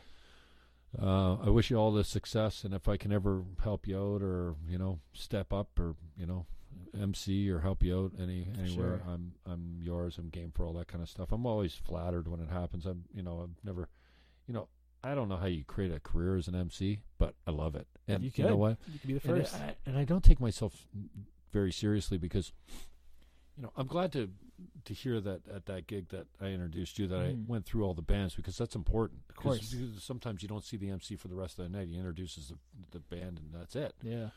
Um, but uh, that would be a pretty cool way to like make a living. But you No don't. way. Nobody wants to listen to the MC make jokes for 15 minutes. You want to get in and out. Who's this kid? What's important? What's important to be said right now? And go. and get. You Yeah. you know, I always, you know, I'm always like, oh, I'm going to prepare. I'm going to, st- I'm going to really hold the attention's audi- uh, the audience attention. No, the audience wants you to get the fuck off the stage. Yeah. So be funny while you're up there. Be functional as far as like, give my boy some love. Mm. It's really going to go a long way. It's his first performance. What I don't know what I said, but Yeah. I'm glad to hear that I had the brains to No, make it sure. decent enough. So because I'm always hard on myself, I'm like, you know what? Dan, when Dano was here, we had this deep, long discussion about all kinds of things, and it's really cool because I love the business mind of it. I love the business end of the hurricane, right? Yeah. Oh. and then I get done, and I said, and G was here that day. He was running the the mic levels. He was kind of like engineering, Mm. and I usually don't have someone to help me with that. And I'm like, as soon as I'm done, I'm like, well, that was really good. Yeah. And then the, the chirping, the voice in my head is like, well, why the fuck did you do that anyway? Nah. Like, w- it's not going to pay you a dollar. It's not going to sell any houses. There's no one that's going to fucking look at this and say, "Whoa, wow, you changed my life." But did This you is- like doing it? I do. Then there I you do. go. Like I love my peeps, and I love Dano, and I love. I just love my peeps, and I, I'm. I think that one day someone will look back on it and go, "Oh yeah, Yeah, you remember that interview you had with Ev? yeah, Well, he said this one thing, and it changed my life. exactly. And, and even better if it's not me. If I'm the conduit, awesome. yeah, But I, you know, I'm not sitting here thinking, "Well, I'm going to say something really profound that's going to change someone's life today." yeah. But if I pro- provide the opportunity for you to say something real, like, "Oh, you know, I'm struggling with this," and we didn't get into that too much, but I'm, al- Yeah. I'm, al- I'm always, I'm always interested in, especially, you know, rock stars. Which I put, you know, hey, you're rock, you're rock star, Aw, thank you, and and I I always appreciate like them when they go, you know what, I really have a hard time with this, and that's what Mm. kind of why I asked you, what's that shitty that Yeah. voice in your head say? Because lots of times that's when people connect. When you, especially as a man, get vulnerable and you go, "Hey, you know what? I'm fucked." yeah, And people don't know this about me, but I'm this, I'm this, and I'm this, and I'm this, and I'm like, oh my god, and yeah, and people are going, "I'm that too." yeah. And it's okay now. Yeah, because sure. wow, like uh, you know, it's okay Yeah. to say it. I mean, that's the thing. Like, there's a there's the whole stigma with like men not being able to talk about their feelings, which is so dumb. I'm like, dude, No. like I struggle just as much as anybody. No. It's just like we all have problems. We all have to talk about things, and like, yeah, no, I I feel that. I appreciate you saying that for sure. Yeah, yeah. But no, I you know what I meant. I'd love to come back another time for sure. Like, I'd love to come back. When's back. this album gonna drop? Because we didn't talk about the ones that's coming out. Oh, so it's it's in the mixing process right now. Almost everything is recorded. Every actually no, everything is recorded. There's just minor changes that I've been writing down that I want to do and kind of edit some things and add some things. But um, I know Kyle Whitaker is moving. He's shutting down Strange Pumpkin Studios and just making it a mixing business, which I think is a great idea as well. So he's building a home studio now. So I don't think he's doing anything this second. But once he's back up, he's going to start mixing, and we're going to start like Skype calling, figuring out how we want the mix. I'm looking at like beginning of summer, hopefully midsummer. Like, I don't want it to be. I felt like a lot of my projects, I put them out, and then it's kind of like cool for the two weeks, and then like, what's next? Like this one, I want it to be a drawn out process. Like I'm You're not gonna drop the whole album at once. no, like I want. I already have the first few singles ready. We're doing the video for the first single, which is going to be, I would say, probably one of my best songs ever. It's coming out soon. Um, it's got actually a lot of Nico's on it as well. Actually, there's a lot of like it's a it's like a big group kind of song. It's me, uh, Nico, my buddy Chris, who's on Juliet. It's um, and then my brother named uh, uh, Kyle Damji, K double D, from Markham, but I we go to school together in Toronto. But it's song that we're doing together. So once the video's shot, that's gonna come out. So I'm not rushing to put the album out too much, but it's probably gonna come out like it'll come out beginning of summer, probably midsummer. Like Cool. I don't know exactly when, but And so you're gonna do it like Hurricane did? You drop three songs for a pre-release, and then the rest of the album later. Or you I don't just think like so. a song a month, or are you gonna drop it? I don't think it's going to be as structured as that. Like I want it to really be drawn out and take people like give people time to like ingest the music and really like it. Like I, I have a feeling that the very first single it's called Visco. I think a lot of people are going to really enjoy it and then want to live with it and hopefully, you know, play it at parties and get used to it. That's why summer is a great time to be putting other stuff out. But no, I think what I'll do is like put out a. I, I don't want to put out any songs that don't have a video. That's my main thing. Is I don't do a lot of music videos just because they cost money, and I'm constantly trying. I'm what I'm spending my music money on is going back to the studio and doing more songs. So I want to take a step back from that. I start doing more videos. So space them out. I don't have like an exact timing. It's kind of like when they're done, we'll figure out a, a release date. But I want to put out at least three to four singles, like maybe every maybe every month. I don't I don't Okay. I don't want to be like the last Sunday of every month. Get ready for a video. like I kind of want okay, to be like you don't know, like just drop it. Be like Friday, it's coming out. Like that's it. Oh, Like be like get ready for it. Yeah, And that's what Roadways is doing. They're dropping one soon. They're like out of nowhere. I like that. That's what I like when you're like, oh shit, okay. Like you have Yeah. like my audience hasn't heard from me musically since May of last year because Okay. that's when I put out uh, out So it'll be night. almost twelve months. yeah, it'll be Or like, hey, I'm a year. back. Yep. um, drop singles. I want to line up a lot more shows and constantly see, you constantly see my name. Obviously, Instagram and Facebook, like posts and you know sponsored posts and um, constantly get the name out there. Play shows as much as I can, and then drop the album. And I'd love to sort of book some sort of tour. Like I don't, I don't think I have a name big enough yet where I could sell out any place, but I'd love to like get some acts together and you know maybe play like Waterloo, Toronto. Lon- you know all these little like university cities because I have friends at all these universities and then you know go on a little tour once this album is out, which is a great and another checkpoint of mine. Um, but no, I really feel like this album is, and I'm everybody says this, but this album's like the one that's gonna do it. Like I I faithfully know that. Like it's not gonna be put it out. Hey guys, check my project out. My friends are like, yeah, okay, we hear you all the time. This is like, I want it to be undeniable. Like you have to listen to this thing because it's the thing everybody's gonna be listening to. It's like the next iPod. It's the, it's gonna be the thing that you go, man, have you heard it yet? You haven't heard it, dude. Let's sit together for an hour. Let's listen to this thing because you need to hear this shit. Go. You know, that's what I want it to be. And it's 16 songs. It's probably going to be like an hour and 15, hour 20 minutes. Like it's a long project. So, yeah, I'm um, I'm ready. I'm ready to it. I'm ready for it. Like I'm ready to put it out when it's done and and people to sit there and consume it because there's there's levels to it. There's a story. There's themes. There's you know even if you listen back to the other projects, you're like, damn, that character was in that and they said this would happen. Oh my god, holy shit. Like there's level. It's it's like the it's like Good Kid, Mad City. It's Kendrick Lamar's masterpiece that you got to listen to it a few times to get it. So I'm ready. I, I've been writing it since September of 2017. I gave myself a window of September to April 2017, just like my first year of university, and write it. And um, only other one song is written that wasn't in that time frame, but everything is it's been written, it's been made, it's gone through a lot of different changes, and yeah, it's the one that people are gonna like. Is weirdly enough, people are gonna take me seriously after this one. Is the one that people go, man, fuck, yeah. Now, if if the last four wasn't enough for you, this are, are you still not sure after this? Like, are you still not sure you want to support? Because this is the one that's gonna make you support. You know? Cool, man. Yeah. You want to uh, do a battle rap on the way out? Battle rap? I don't know. What do you? Uh, You got some bars? Oh, you need a you need beats? I'm good. but You you got some bars? No, you mean what, what's bars? You got lines? You got a song? Lyrics? No, no. No? I was just uh, I was gonna say, well, I'll put you on the spot, and you got a couple of lines that you you've already got that your your go to. then uh, maybe you can invent on the fly something about the Jim Fannin show. The Jim Fannin show. and if you want to say no, that's cool. no, no. Let me. um How do I look? You look good. it's time to take this long. Everett James, Everett James, James. Champion.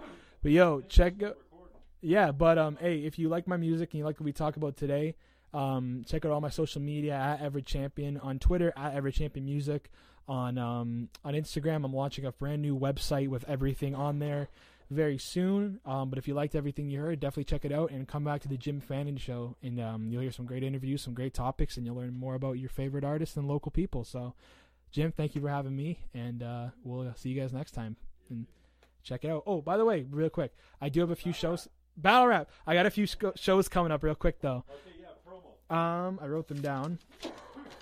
Uh, Fe- February 22nd at 12 Mile Lounge. You should definitely come to that. Um, March 8th, I am in uh, in Toronto with Kojin and K Double D and a few other guys. And then March 16th, I'm back at the warehouse with Kojin, and um, it's going to be a great show. You guys should all come to it. So, yeah, that's my little spiel. But Can you freestyle something on the way out, or you want? uh, I'm, I'm trying to think. Well, you gotta, you gotta, you gotta. I thought you were gonna. All right, so we're on the live show, chilling with Jim Fannin, shooting so many shots you'd think it was a cannon. I'm manic. I mean, I panic on tracks. Y'all really can't stand it. Understand it. I'm the next one alive. Go and grab the album MMA 905. 905, bitch. There we go. Cool. Thanks, Al. No worries. Thank you. So two hours and twenty-two minutes. Jeez, that's a long interview. That was dope, though. That was really fun.